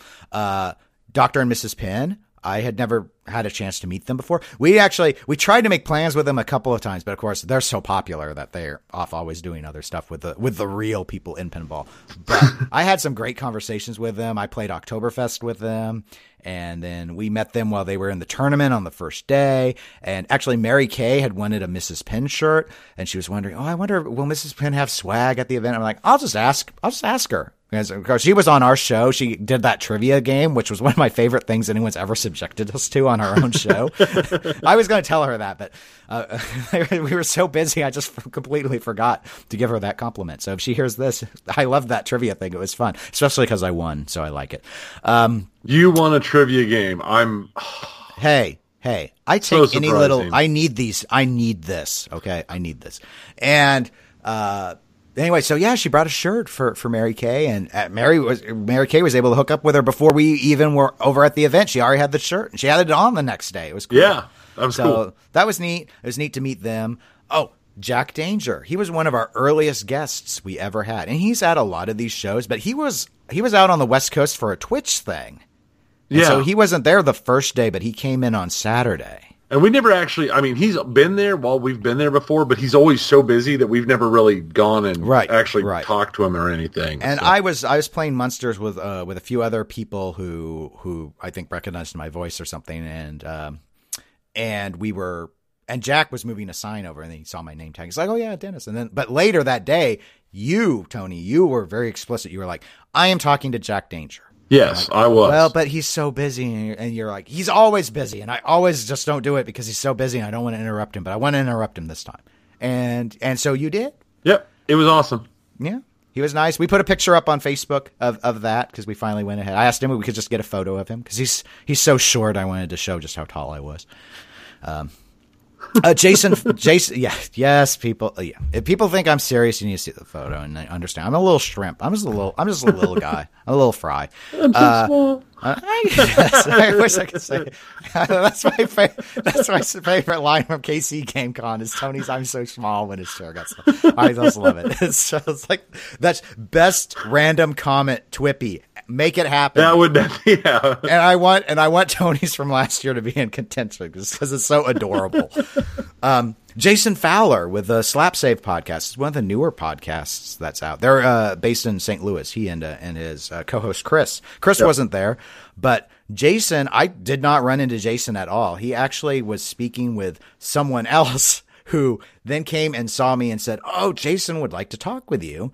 Uh, he's over at the hotel bar, hotel in the in the in the main convention facility. So. Tony and I went, and we probably had a two-hour conference. Jason, uh, extend my apologies to your wife because I know you yeah. told her that you would be right up, and I know that I tricked you into staying longer by.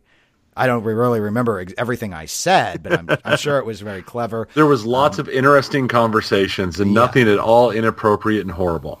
Yeah, I'm and we did not, did not, we absolutely did not. Maybe drank too much. Yeah, that that is Rodden's fault. I, that rum. I, that rum. I drink yeah. a lot more than you yeah. did, though. So, I, well, yeah, but you you you can you can hold it better. I, am always I'm always very transparent that I'm I'm a lightweight. I don't. I very rarely drink. I usually only do it socially. I don't. Um, I just don't do it very much. So, uh, anyway, so it's just like, yeah, I had enough after the whatever the the rum yeah. stuff was he gave me. the, the, the, there was the it was like the, the the rum stuff. We had that. That was I I, I enjoyed that. Uh, but I'm now it made sure... my teeth feel fuzzy though because yeah, yeah. wow. Uh, and then uh, uh, Will and Mary Kay gave me uh, uh, a bourbon and seven, Aww. and Jason shared some scotch with me, and it was a good evening. He bought me a hard cider, Jason did, which is what I normally prefer to drink to beer, actually, because I don't I don't actually care for hops. So, uh, yeah, no, but I'm sure Jason found out I'm in no way like the character I play here on the podcast. I'm much more reserved and down to earth and normal, uh, just like Tony knows. So I'm sure that was very good. yes, uh, remember, there's a point. So much more reserved. I'm more so much. I don't say these things. I say I'm, I'm completely different in person. Just you, you, you all. If you ever meet me at a show, just you just ask and find out. And actually, there was a point before that that that Rodden was talking to us, and he asked me, do what, "So what's it like to when I'm interacting?" And I talked to you, Dennis, and I already know everything about you already. and I said, what? I play a different person on every show I've ever been on. And he goes, no, you don't. I'm like, oh, oh well, I thought I was. so I try to. As I told someone once, we were getting ready to when I was guesting on the show, and I asked them what how they wanted me to to be on the show. They said just be you, and I I remember saying they're all variants. It's all just a different approach. Like because Tony and I interact differently than how I interact with Zach. The the flow is different because just of what we agree on and what we don't agree on. That's just that's all I mean by it. But uh, oh, Ken and Bill uh, with uh, Special When Lit. I finally got to meet them. I've actually corresponded with Ken for months and months and months about streaming and podcast stuff behind the scenes. I really like their show a lot. They're a newer show as well. They came about, oh, I think it was maybe, I shouldn't say newer. I think they've been out over half a year now. Uh, and that's long in the podcast world, but They've got a really entertaining show. Uh, I saw their shirts on people all over the place. They're the ones that have the tiki girl with the uh, yeah. Uh, that's a good shirt. I do it, like that shirt. It is. It's a good shirt. Uh, so, so uh, I got to meet them. Uh, just I, I thought for a moment I thought I'm never going to run into them. I haven't seen them all show. They they're probably out wining and dining with the with the elite and powerful in the pinball hobby. But I actually ran into them in a hallway, which a lot of what happens in TPF happens in hallways. So there's that. Uh, Steve Bowden, I didn't know if I'd ever going to get to. We talked to him last time quite a bit, last TPF, but he was so busy winning tournaments and lasting as long as possible. I didn't see him till the last day, but we talked for a little bit. Um, uh, I'm gonna probably say her name wrong, Emoto. That's how I always say it. Of Emoto Arcade. I wanted to say hi to her because she's uh, talked to me a few times on Facebook. She she's got an interesting Facebook page, so if you're not following it, you may want to check it out. She does a lot of what I describe as videography uh, at various arcade events. So this is a lot. If you like to nerd out on that sort of stuff, her Facebook page is a good way to consume a lot of shows and such. Uh, let's. Oh, Greg Bone. We had breakfast with Greg Bone uh, the last day. Yes, we did. He, uh, I've never actually talked with Greg before. Uh, well, I kind of have through Zach. Like one time, Greg called while we were recording this week in pinball, and I, I, think Zach actually left that in the episode, if I recall. Yes, he did because okay. yeah, I, okay. I, I listened because that's so, one of the few uh, uh, uh, pinball shows that I still pinball podcast that I still listen to because I've, I've, I've purged my, my all my podcasts down to That's almost all you podcasters listening. Tony's b- rejected almost all. I haven't rejected all of you. I've rejected Rejection. because I got to the point where I was having like Failure. eighty plus hours of podcasts to listen to in a week. yes, it, it can it can be very consuming. it can be. So so yeah, we talked about we and we'd seen him the day before and talked a little bit while they were still prepping up for the uh, TWIPY uh, stuff. So it was sort of interesting to hear the behind the scenes. This is the plan. Like we, they didn't know who would win or anything, and I wouldn't ask that question. Uh, but just uh, like all the work going on behind the scenes is really interesting, or it's interesting to me. Uh, we saw Zach. We never actually did anything with Zach. This is the part where we need to talk about how Zach bailed on us. Yeah, that happened a lot. Well, the first night really stands out because he explicitly said he wanted to do something with us after the show ended at 1 a.m and you and I stayed up. We were in that general vicinity as of 12:30 playing games, talking with some people. He wasn't at his booth the entire time, and I hear the next day he went to bed. It's like I could have gone to bed too. We all Zach. needed sleep. I could have too. Yeah, what to sleep? I don't know. I lost all of mine. So Anyway, Zach bailed on us, but I saw him trying to sell Escalera. So if you need an Escalera, you go into flipping out pinball, and he'll probably sell you one. Don't ask him to uh, give you a, a, showing on the on a stair step, though. He might not be in his booth to do it.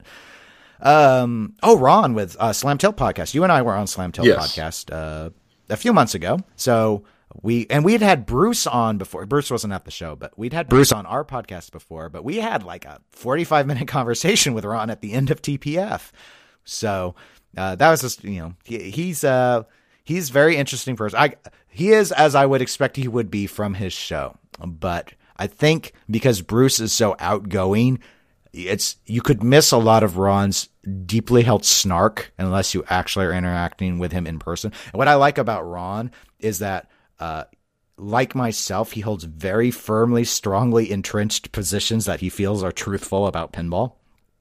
Not as refined as mine, Of course, but, but- but pretty good. Pretty good for someone with as much experience as he has. I would expect it, but pretty good.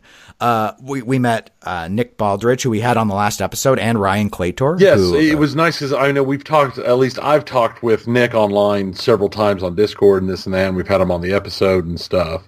And and the his video game podcast that he does with Dawn is one of the podcasts that I still listen to regularly. Yep. And Ryan, I know has a. It's not in the. It's not in the gaming realm, but he does have a, a podcast on comic books. Which, given how he interacted, I thought he would probably be pretty good at podcasting. So I guess he has practice at it. But it was nice to finally meet him. I'd only corresponded with him via email a little bit when we were trying to set up the episode with Nick, and unfortunately, we just couldn't accommodate Ryan at the at that time schedule. But but the, so that was really neat, and I got to try the multi bingo, so that was fun.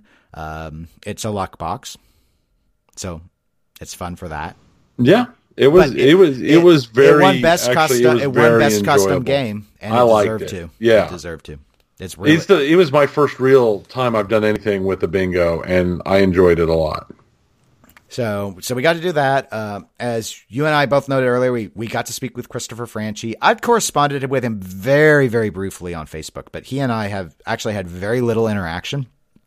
Uh, so he, I spoke with him after the Twippies, and then he actually sat with us when we were at the bar later that night. So Yeah. it's kind of neat because he has. I could already, I'd already heard from other people because he's got a really uh, dry sense of humor. So, which uh, mine, mine can be that way too. So that's sort of like, okay, yeah, it's int- it's interesting. I always like if you can't if you can't laugh, it's life is sad. That's my that's my philosophy.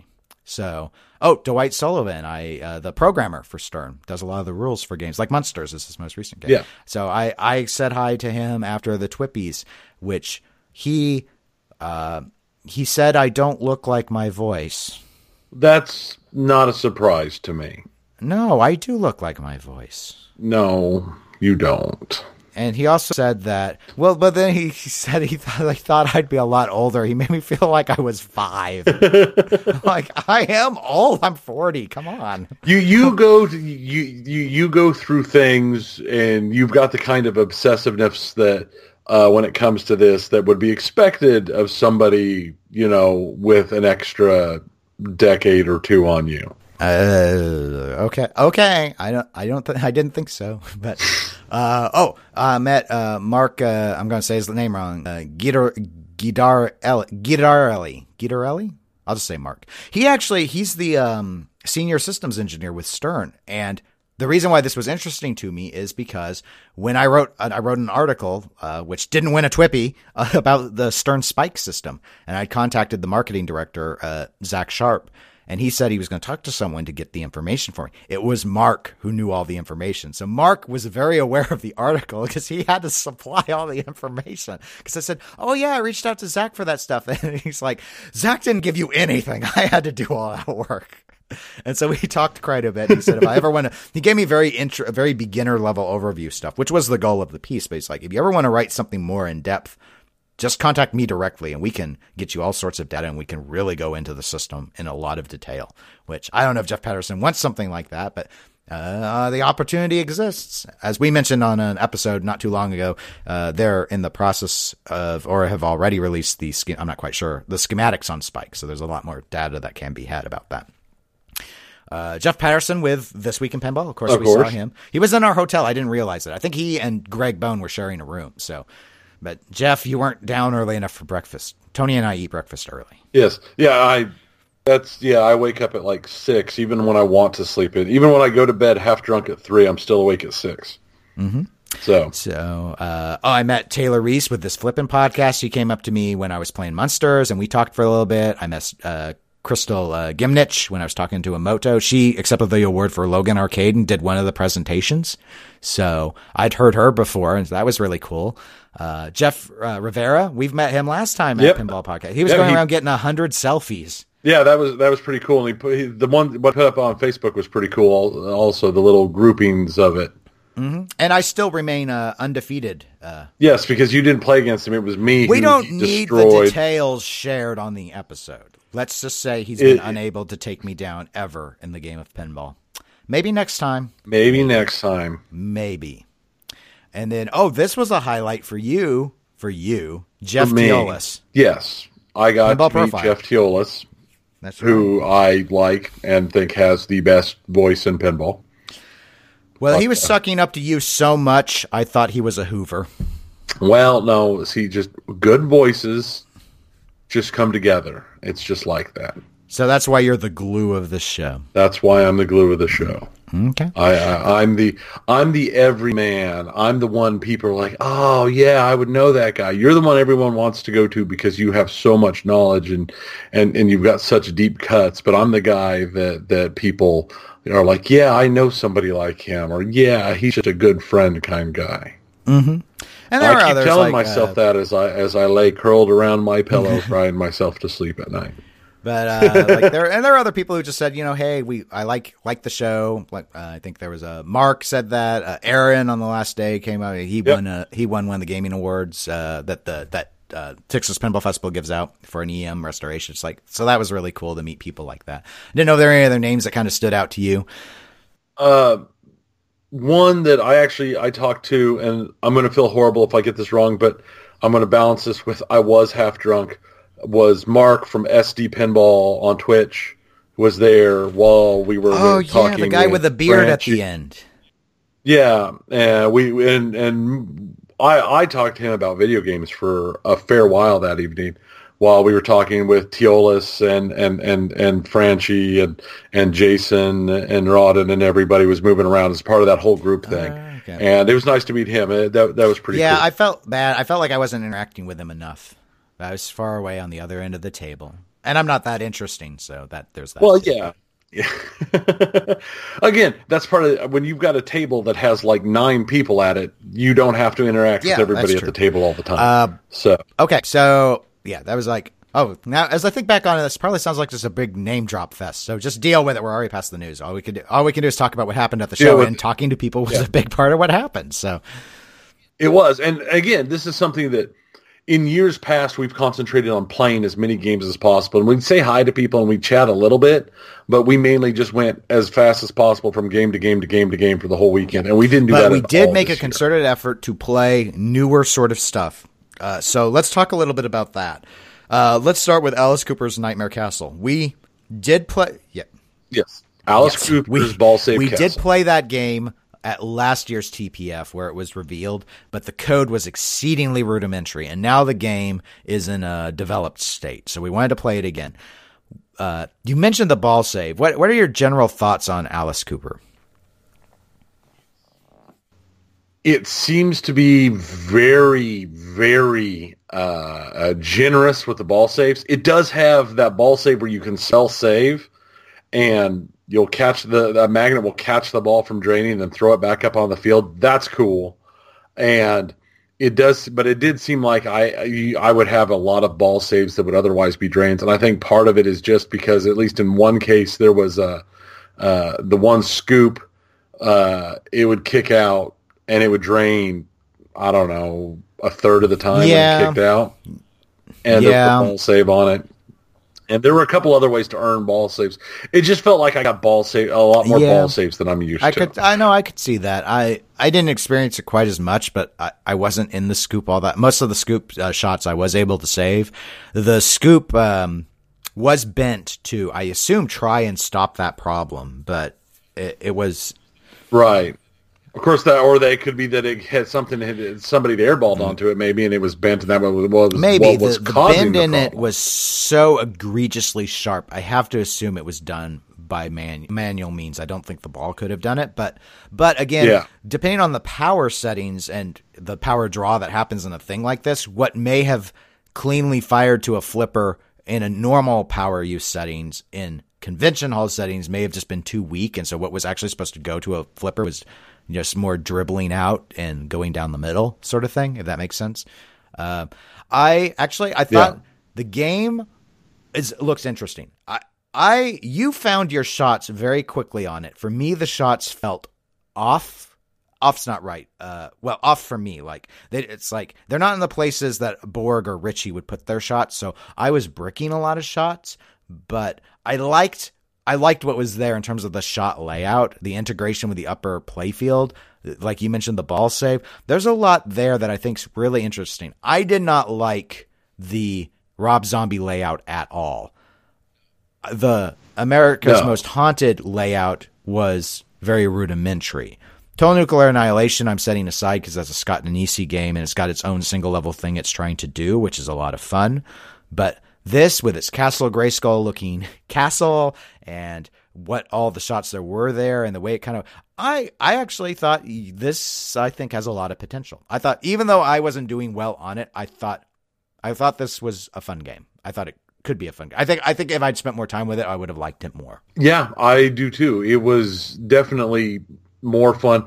After Rob Zombie, I came in not expecting much, and I actually enjoyed it. And as you mentioned during the TWIPY section, the game looks great visually. It does. So that- Visually, it's amazing. And actually, I, And the soundtrack's I like the soundtrack. Yeah, I was I wasn't sure what to expect of it, but I was bopping my head along to the music like that. In a lot of ways, yeah, it's kind of like a.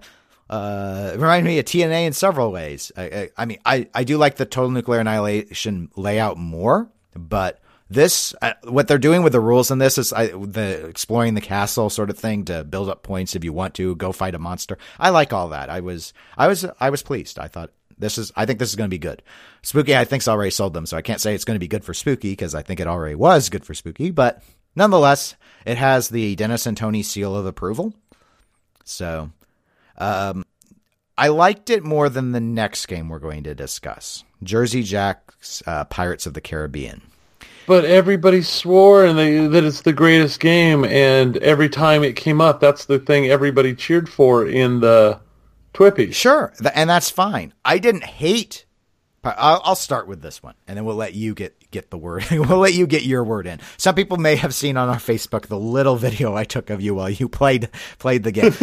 uh, Tony and I last played Pirates of the Caribbean at last year's Texas Pinball Festival, which was still the prototype unit. So this was the first time we had played the finalized version with the latest code set.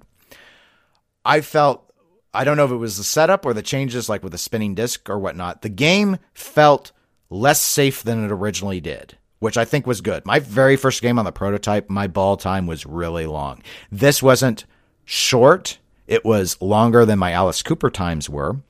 Uh, the shots felt like like they I felt like I knew where these shots were. So from a comfort level, I really enjoyed that aspect of it.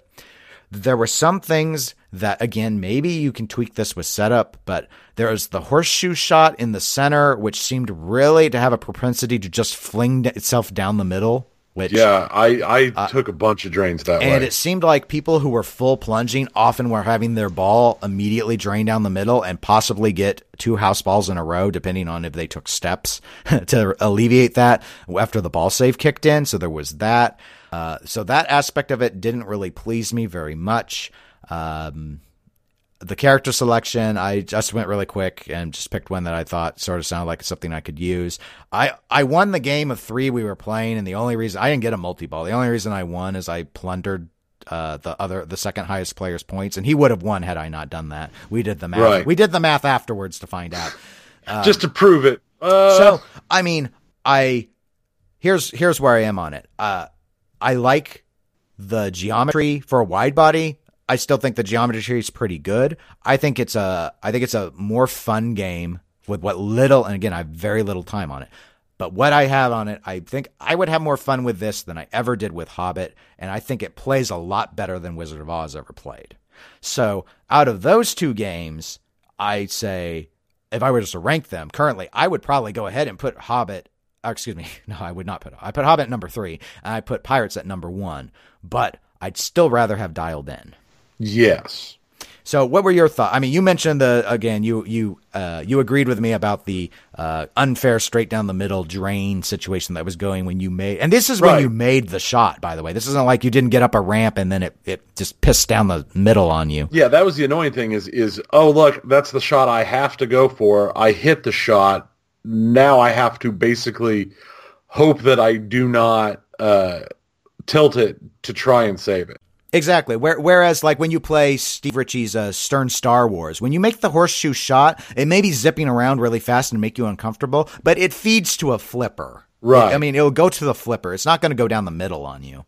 Or Right. I mean, I, at least I never had it do that. This, it was like I, I just that was part of the reason why I had, I think, a longer ball time than Tony did. I refused to, as much as possible, shoot that area because I knew it was bad. I'd watched the, uh, I was the closest to the people pl- playing prior, and I watched multiple people full plunge and drain out of the middle.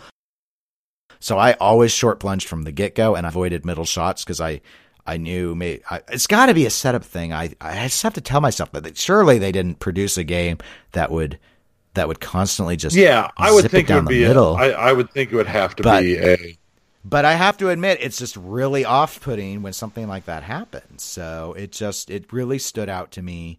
Um, upper playfield was more challenging for me this time.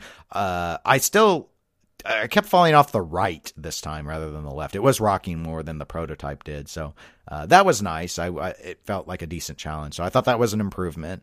Um, I still think the single spinning disc is a lot less impressive. Now it's just like I don't even know why it's there, quite frankly. But Yeah, I'm sure. I mean, it does. It does influence the ball. I know why it's there, but it's just not. It's just not the same.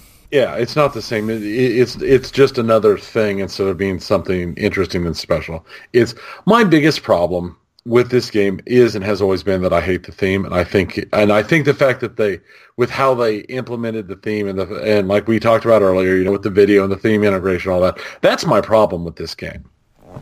Where would you rank it versus Hobbit? Or do you, are you comfortable doing that? Given I went ahead and did it, even though I don't have really that many games on it. But I think theme integration is better on Hobbit. I still think actual gameplay is probably better on Pirates.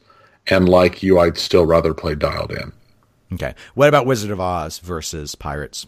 I have, I'd have to play it again. I've played Waz once. It was four years ago, so it's not Okay. even close to fresh in my That, mind. that's fine. That's fine. I understand.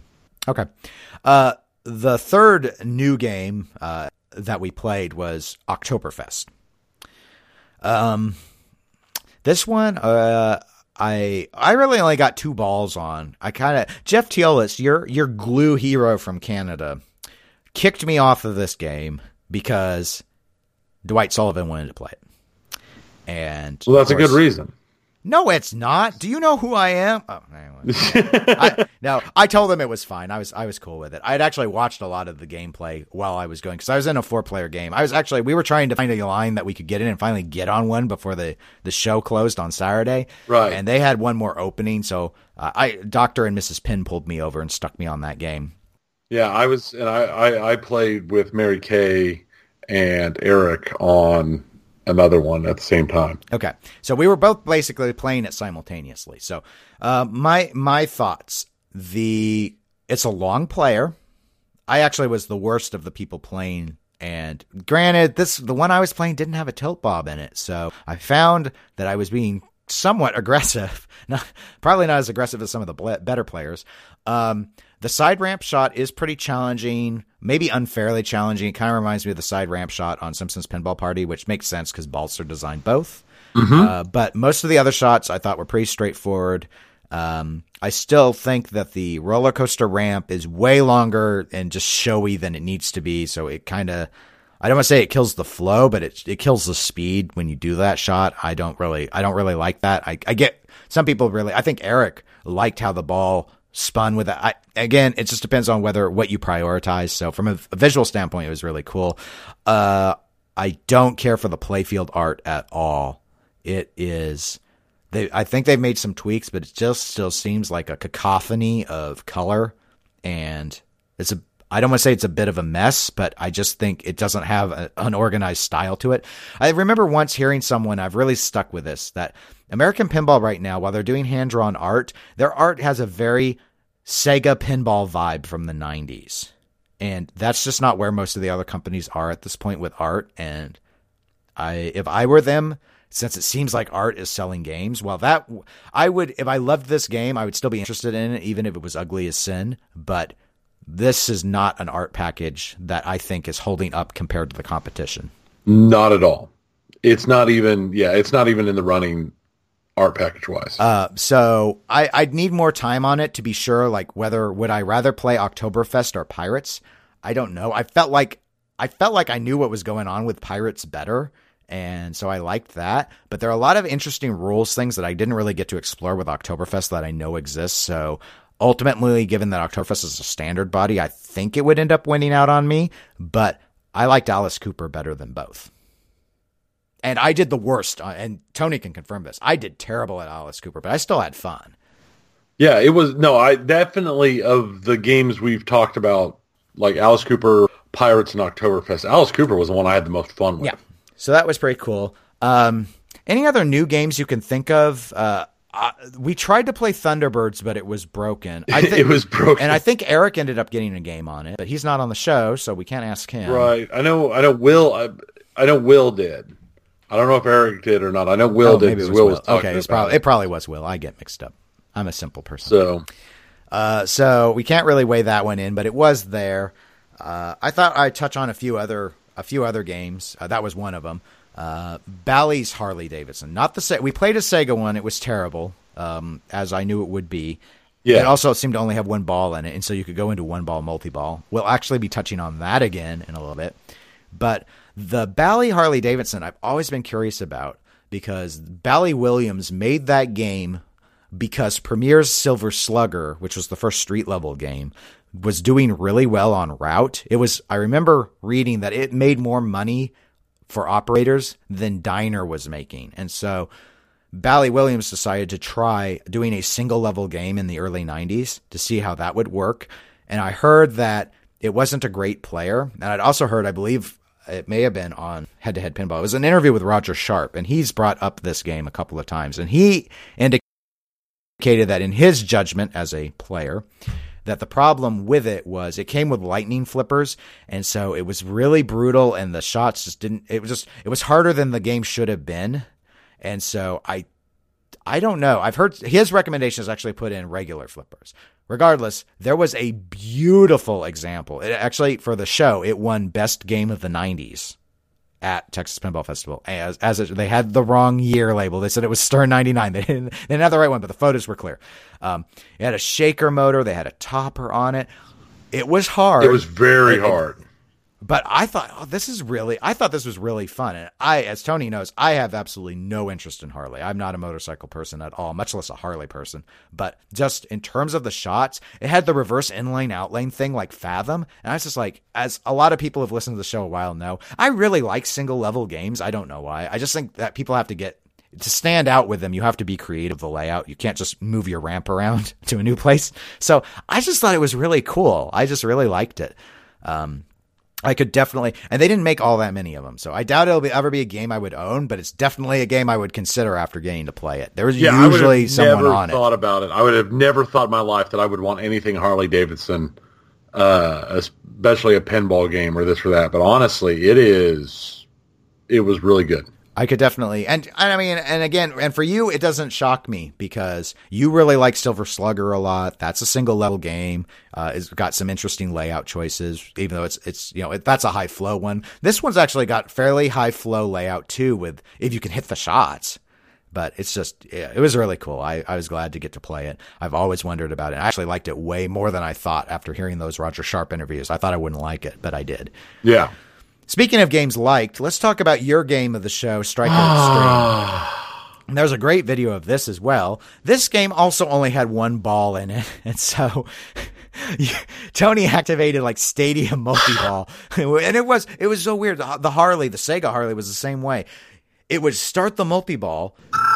You'd only have the one ring. You'd only have the one ball if you drank that ball, it knew you didn't have any more balls in play and would end your turn, but it kept the multi ball. It was weird. I can't believe it was programmed to allow it. But anyway, I had never played Striker Extreme.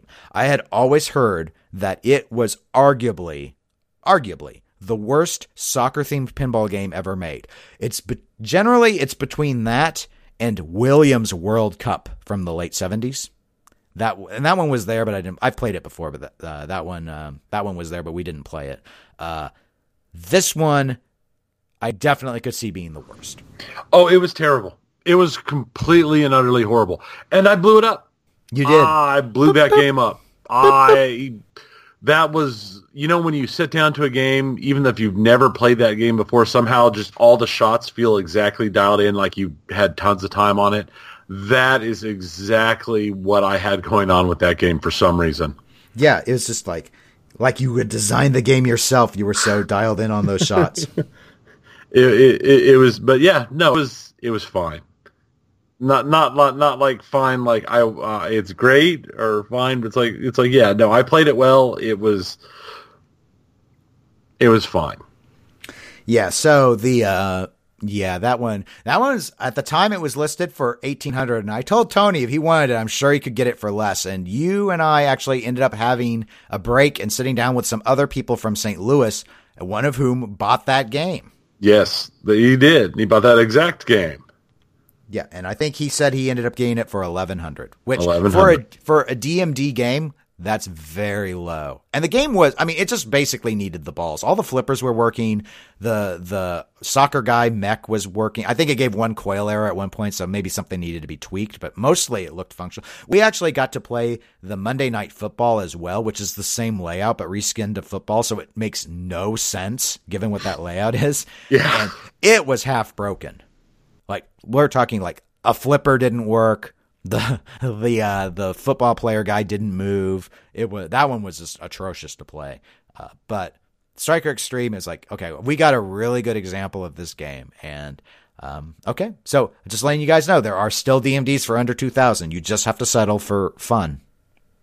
Just give up on fun, and you can have yeah, as long as you, as long as as long as you're not looking for something with that, that's super amazing, you're good. Mm-hmm.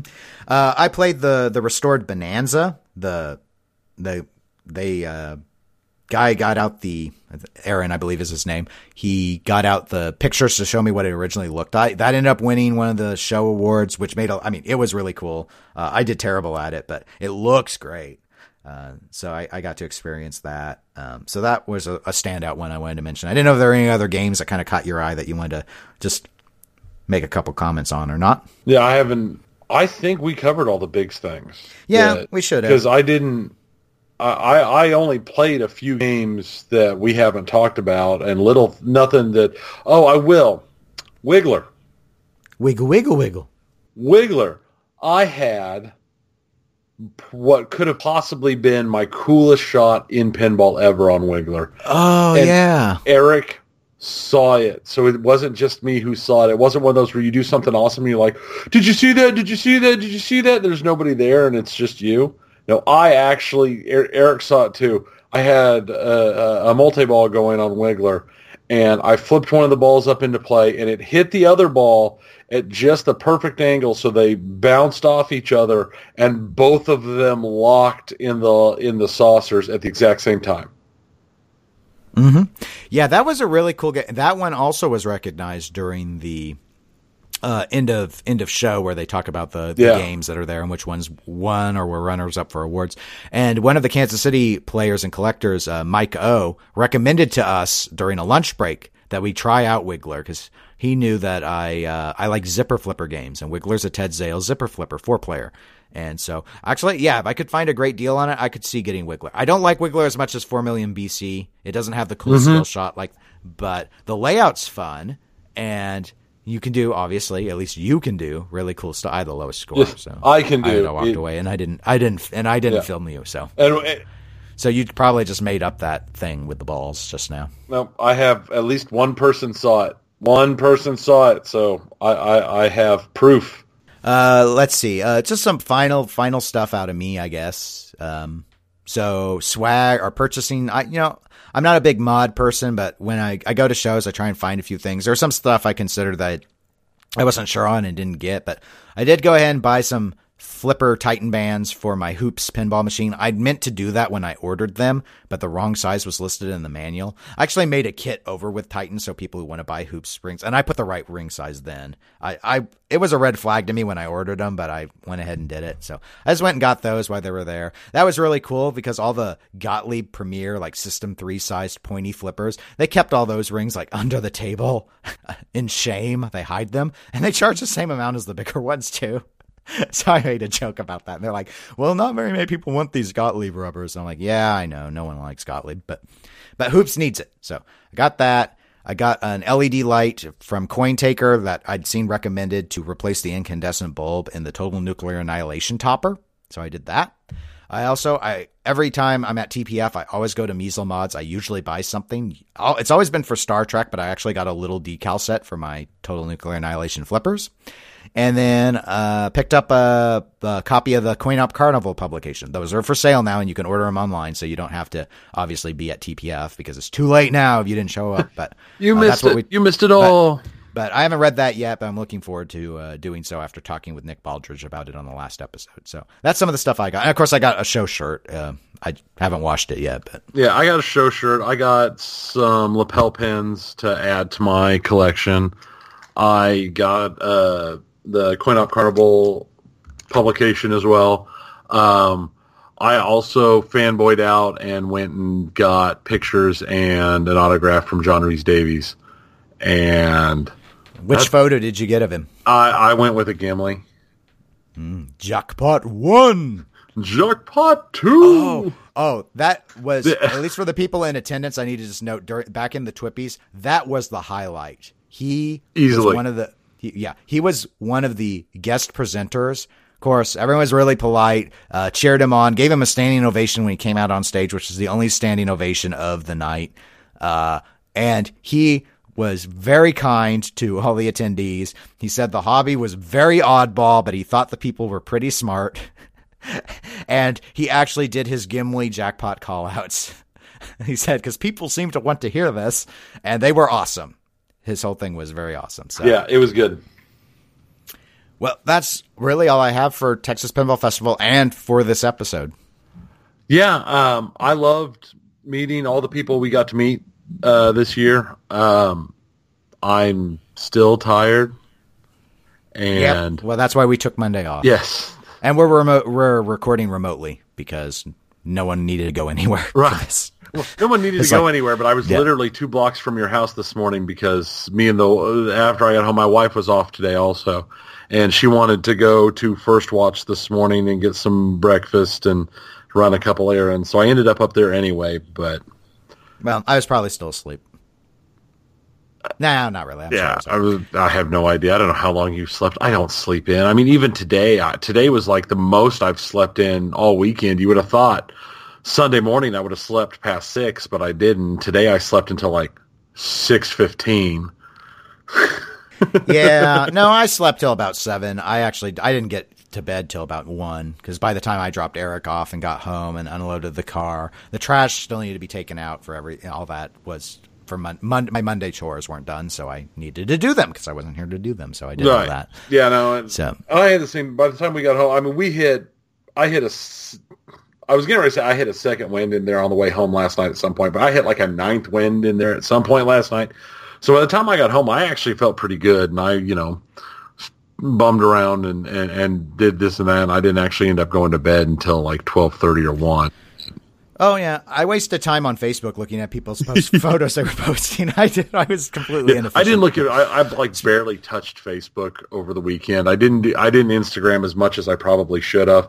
I probably should have taken a lot more selfies with all of these people we actually talked to and did this and that. But it was we were talking, and so it's, I know we're having this conversation, but hey, let's get a picture real quick and all this stuff. And I, I don't.